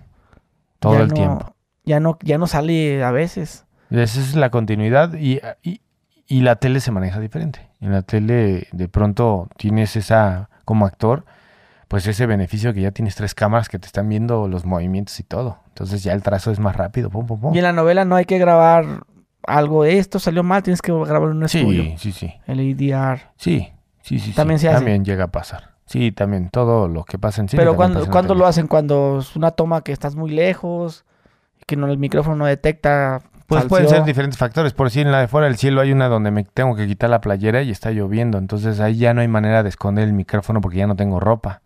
Y si aparte se va a mojear, la verdad. Y aparte está lloviendo. O sea, por lo regular son en estas secuencias, en las de golpes, cuando estás en- peleando con él. ¿Tú qué, güey? Que no sé qué. Y hay empujones y eso. De pronto el micrófono registra esos. Digo, hay muchas, eh, hay muchos aditamentos que te ayudan a evitar el- los ruidos, los golpes, las telas también. Es un Ya. tema. Sí, sí, sí, no claro, crean que claro. es así enchiladas. De repente dicen, ay, se ve bien bonito. Ah, pero es que la tela es ruidosa, güey. Cámbienle la pinche chamarra. No, o, o sea, es que las cadenas, güey. O las Cómo pinches golpean el micrófono, güey. Inclusive eso, eso, eso que hiciste, ¿cómo so- ese ruidito, eso. eso, güey. Está de la verga. Mira, eso. Y ya te jodió la toma. No, que- y hay que volver a hacerla. O no, se, o, o no se percibe en el momento y a la hora que hacen la mezcla se dan cuenta y ahí tienes que ir a hacer el ADR. ¿No? Bien interesante la carrera, de veras, muchachos. ¿Todavía siguen ahí? Espero que sí. Nos ya bien clavados. Oye, este, justo te iba a hacer una última pregunta ahorita que dices. Eh, nomás pues nos cuentes un poco eh, sobre una extorsión que te hicieron. No, no me hicieron extorsión. Ah, Es que les voy a platicar a la gente que nos está viendo aquí. Llegando, previo a empezar esa entrevista, sí le dije a, a Gosgri que, que soy su fan. Y de hecho, por eso acepté la entrevista de Rey. Arre. Porque yo te veía de hace muchos años. Yo empecé a ver los primeros canales que veía o contenidos, este, fueron de los tuyos. de las Y, extorsiones. y de las extorsiones. Entonces, te voy a platicar por qué una vez venía manejando en el viaducto y, y de repente recibo una llamada. Y cuando escucho llorando a alguien, ¿no? Porque te hablan, "Ay, ayúdame, ayúdame. Y dije, madres, ¿quién es? Si te bloquea, ¿sí? O sea, Claro. neta, me bloqueé. Y en ese momento, y de repente un güey hablándome acá, a ver, hijos, que no sé qué, la voy a matar, que no sé qué tanto. Y yo pensé en mi mamá, en mi hermana. Te estoy hablando de hace ocho o nueve años, de eso. Era cuando estaba en Mero Mole, güey. El mero mole, ¿no? Cuando estaban haciendo famosas esas cosas. Y entonces yo acá de repente recibo y me bloqueé y de repente colgaron y me puse muy nervioso. Yo venía manejando en el viaducto. Y entonces cuelgan y, y, y no se te prende el foco. No se me ocurrió ni hablarle a mi mamá ni a mi hermana, las, que eran las dos primeras mujeres que se me vinieron a la mente. Y entonces de repente fue otra vez que me vuelven a hablar. Y yo, bueno, pero ya todo tembloroso, quería chillar, orinar, todo quería pasarme en el tráfico. Yo, bueno. Amigo, puta madre, que no sé qué tal, bla, bla, bla, bla, bla, no sé qué tal, César Chávez. no, ya me salió Julio ahorita. A ver, hijo, a ver, deja cambio la voz. No, tu pinche madre, que no sé qué tanto, aquí tengo, no sé qué. Y le voy a matar y no sé si no me das el dinero, güey. Yo, no, espérame, pero ¿quién tienes? Aquí la tengo, te la voy a pasar. Yo, pero ¿quién es? Soy yo. te Soy yo, ajá, pero pues te digo que estás tan bloqueado que no ¿Tu la capté. mamá? Sí, hijo, soy yo. Y de repente me dicen, aquí tengo a tu hija, cabrón. Y ahí fue lo que me... Dije, ¿mi hija? Sí, a tu hija, güey. Yo, "N- no, no, no, no tengo hija. ¿Cómo que no tienes hija? Le digo, no, no, no, yo no tengo hija. Estoy bien morro, no tengo una hija. Y entonces, como que se pusieron nerviosos. Y de repente me la quisieron cambiar diciéndome que era mi hermana. Así de puro churro. Por eso, tu, tu hermano, hija, lo que es lo mismo. Y dije, no, ni madres, esto ya no. Y colgué y ya. Por e- no me acuerdo cómo rayos me llegaron tus videos y empecé a verlos. Y me divertí mucho cómo te estabas burlando de esos güeyes. Y entonces, años después, me vuelven a hacer la misma. Y me acordé de tu video. Dije, no, a ver, voy a seguirlo. Estaba con mi mujer. Oye, me hablaron que tienen agarrado no sé quién. A mi hija. Otra vez me volvieron a decir a mi hija, por eso me, me relajé. Si no, si hubiera estado paniqueado otra vez. Entonces yo acá así, no, güey, que le sigo la corriente. Me acuerdo que íbamos a ir a una comida con su- a casa de sus abuelos, al otro lado de la ciudad. O sea, me marcaba como una hora quince, ¿no? Llegar a la, a la casa. Y entonces le digo, vente, vamos a seguirle la corriente. Y venía mi, venía su hermano, venía ella, y venía yo, y de repente veníamos acá así que le pongo el altavoz. A ver, ¿dónde estás? Que no sé qué. Y la tengo aquí, por favor, no le hagas nada, y no sé qué. A ver, cabrón. ¿Y, dónde estás? Le digo, pues en mi casa, güey, pues ¿dónde voy a estar? A ver, y vamos a hacer esto. Y, y me acordé todo lo que hiciste tú, güey. Entonces yo le seguí la corriente. ¿Y qué? Y necesito dinero. Y yo, sí, pero no tengo, traigo déjame ver, aquí en la casa tengo 300 pesos. No, pues agarra más. Y así me lo traje todo el tráfico, todo el camino. Ya, tócame el claxon, tres veces. Y ahí iba yo tocando como güey, ti, y, ah, eso, eso, ya salte y, ve al Oxxo. No, a, un, a, a una horrera, me acuerdo que me dijeron, que fuera una horrera. Soriana. Una, a una horrera, creo, a un Western Junior, algo así. Y me lancé. Y según yo, ah, bueno, me lancé a la casa de los abuelos. No, a- y entonces ya iba y me divertí todo el tiempo, güey. Bueno, no me divertí, iba yo así Es de que, llega un momento, bueno, cuando es tu primera vez, donde piensas que a lo mejor sí es cierto. Y sí es cierto, y si me vienen siguiendo. te No, más bien, más bien pensé, ¿y si, si tienen a alguien atorado y por mi culpa? No, pues Ya no, porque, porque si estuviera atorado, pues te dijeran el nombre de la persona y te mandaran fotos, ¿no? Va a yo ser creo así. que sí. Yo- Entonces, yo sí estaba sacado una, pero después dije, pues y, al, y al- y al final, ¿cómo terminó? Al final llegamos a ya, ya mi mujer decía, ya, güey, no mames, ya llegamos, ya cuélgales. No, no, espérate. Para esto, en la historia ya, yo ya había pasado al cajero, ya había ido a casa de no sé quién, a otro Ah, o sea, a ya, conseguir ya- el ya- dinero. ya Ya, hiciste la... A ver, déjame llegar al cajero, jefe. Yo estoy sacando. Tut. llegaba, ya ha- Hacías la... No, no hice ruidos. Nada más le decía, espéreme tantito, le voy a tener que colgar. No me cuelgues, hijo. Bueno, entonces espéreme. Y ahí veníamos. Y yo ya venía normal. Luego se me olvidaba. ¿Sigues ahí? Yo, ah, sí, bueno, bueno, ya, perdón, voy llegando, voy llegando. ¿Qué pasó? Ya junté, no me acuerdo cuánto dinero. Hiciste toda una historia, pues. Sí, yo me- la hora de tráfico me la aventé jugando con este güey. ya que llegamos a la casa de los abuelos, este, porque todo el tiempo me contaba. Te voy a dar 20 segundos para que salgas de la casa. 20, 19, 18. Ya llegaba yo según el cajero. Tienes 20 segundos para bajarte en chinga. No, 20 segundos no me da tiempo, hay, hay fila.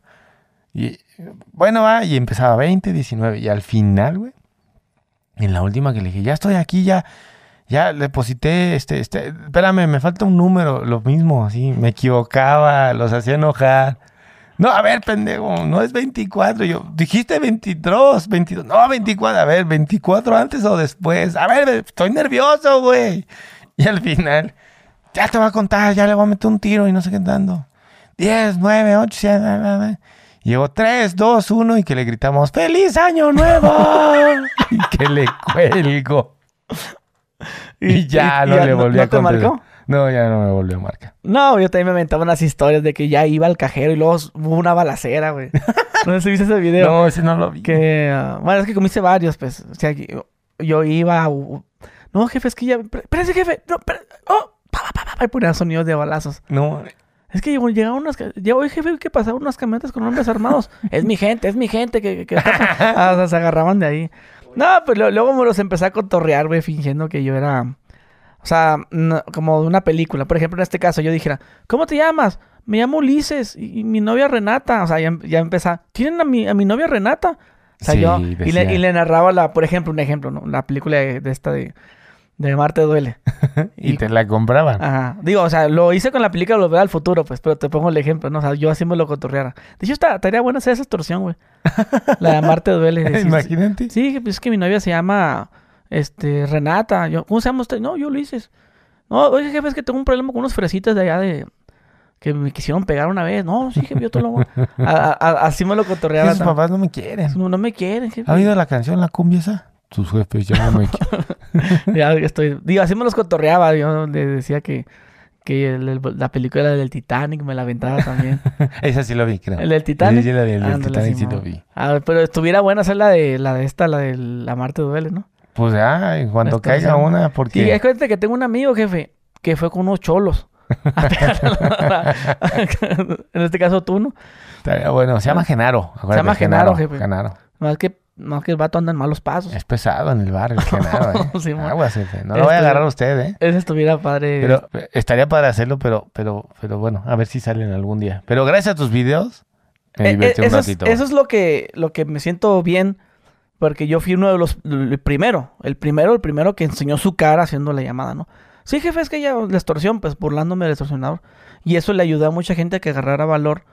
Porque quieras o no, sí te asustaba. A mí la primera vez, cuando hice ese video, mi primer video donde yo enseñé... mis- eh, había visto una extorsión, creo que era... Es muy famosa, es muy vieja, la de esta extorsión a Marcela. No sé si la has visto. Mm, Ese es el primer video de extorsión, el primerito. Entonces yo al verlo, como que no entendí muy bien, pero pues no, no se ven los personajes, no se ve la cara. Entonces yo fui el primero que me grabé haciendo la, eso que dices tú jugando, sí, jefe, es que ya voy, no, jefe, no, no le moché el dedo. Entonces, este, eso le, le dio valor a la gente de decir, oye, pues a este güey no le ha pasado nada, pues a mí, ¿por qué? O sea, como que empezó como que a agarrar ese valor de cotorreárselos, de ellos mismos grabarse. Y, y ¿por qué? No, pues si a este güey no le han hecho nada, pues no hay pedo. Y de cierta forma ayudó a mucha gente a que no siguiera cayendo las extorsiones. güey, Es increíble que sigan cayendo, ¿eh? Es increíble. Porque Pues luego ya gente tienen mayor. hasta suerte los cabrones. Sí, es que esos güeyes, pues, de- Fíjate, ya me he hecho amigos de varios cabrones de esos. Que hasta me conocen. Ah, eh, güey, camarada, que... A un camarada te lo cotorreaste bien chido, güey. Diciéndole que tú eres el Christian Grey de las 50 sombras de Grey. No manches, Sí, porque también hice ese video. De las 50 sombras de Grey. No, digo de que te han hablado y te han Sí, contactado de que... sí. O sea, o de repente yo me los cotorreo y me reconocen la voz. Ah, chingas a tu madre, eres el pinche Bruce Lee, Bruce Lee. no, vete a la verga. Simón, sí, sí, todo muy, muy padre. Pero qué bueno que te sirvió ese video, hermano. Que no, No, te chingaron. gracias, sí, sí, sí me sirvió porque ya la siguiente, te digo que la primera estuve a punto de caer hasta que dijo hija, pero ya estaba yo bien paniqueado. No, es que sí te paniquea. Yo, Yo dije, como te- yo ese primer video que hice, que yo me tenía que salir, me decía, y aquí estoy afuera de tu casa. Yo, la ¿y si está afuera? Pues, y en- más en aquel entonces, pues no era como que muy... Ahorita ya lo ves y te cagas de la risa. Como, o, o, o como hay una, la, la, la bola de mi mujer también estuvo a punto de caer, o no sé si cayó, creo que no cayó, pero estuvo a punto porque coincidieron muchas cosas. Sí, claro. Que es lo que te Es que hasta la voz se parece, la voz. Que la voz, no, y aparte dice que ella sí colgó y le marcaba y no entraba, la mandaba a buzón. Y tú la. Entonces dijo, sí es, sí es. Y entre el nervio y el miedo, pues uno cae, güey. Uno cae y ya no sabes si sí es verdad o no. Y dices, bueno, va, la voy a hacer. Pero pues ya en ese momento, yo ya en cuanto había escuchado, me acordé de tu video. Dije, a ver, vamos a divertirnos un ratito. Ah, Y pues, sí estuvo muy cagado, pero sí me la aventé una hora, sí me la volé. Ese güey me ha de haber odiado, cabrón, güey. No. Porque aparte yo creo que eran las de 100 pesos de amigo. Entonces le puso 100 baros para nada. No creo que lo haya tenido en plan. Y No. valió pistola, güey. No. Oye, hermano, pues no sé si te falta algo para terminar esta entrevista. La verdad, nos metemos un Falta ratito. tiempo, ¿eh? ¿Cuánto llevamos? Llevamos unas, una hora cincuenta por ahí. Ah, la madre. No, es que, mira, me la, eso quiere decir que me la pasé muy bien. Ah, qué chingón. Y te agradezco de verdad la invitación. Y, te repito, había visto tu- tus videos y cuando, cuando me hablaste para venir dije, sí, sí voy, sí voy, porque es muy carrilla, es muy divertido, Aquí me la paso muy me la- bien. me, la, me va a madrear que este vato. Dije, no, le- a ver si me pasa dos, tres contactos de dos, tres entrevistados. Ah, de los que acá. Los mis amigos que te iban a poner una avioneta para que fueras ya. Aja la baraja, sí. Ahí cuando quieran, muchachos, ahí los voy a Ahí saludar. están, los ven las entrevistas. Ellos ¿Sí? dijeron, "Di- dile, ofrécele.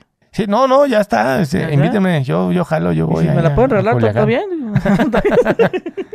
No, nada más invítenme un, este, unos, este... Unos callitos de hacha. Unos callitos de hacha y ya con eso la armo. Jalados. Ya está. Hermano, te agradezco por tu tiempo. Aprendimos bastante de lo del César y el Pancho Villa y todo eso. A ti, Usgri. Mi gente, dejen su like. Este, aquí dejamos sus redes sociales para que vayan a tu Facebook, güey. ¿Eh? Exacto. Ah, entonces, ahí dejamos sus redes sociales y las dejas, güey, porque a veces no las deja el editor, güey, se pasa de ver. No, ponlas, güey. ¿eh? Si no, tengo unos amigos que me Eh, van a ayudar. Ponlos, güey, ¿por qué no que los pongas, güey? Ponle, güey. Pon- Pon a un lado que estoy todo nervioso. bueno, mi gente, dejen su like, suscríbanse y nos vemos. Adiós.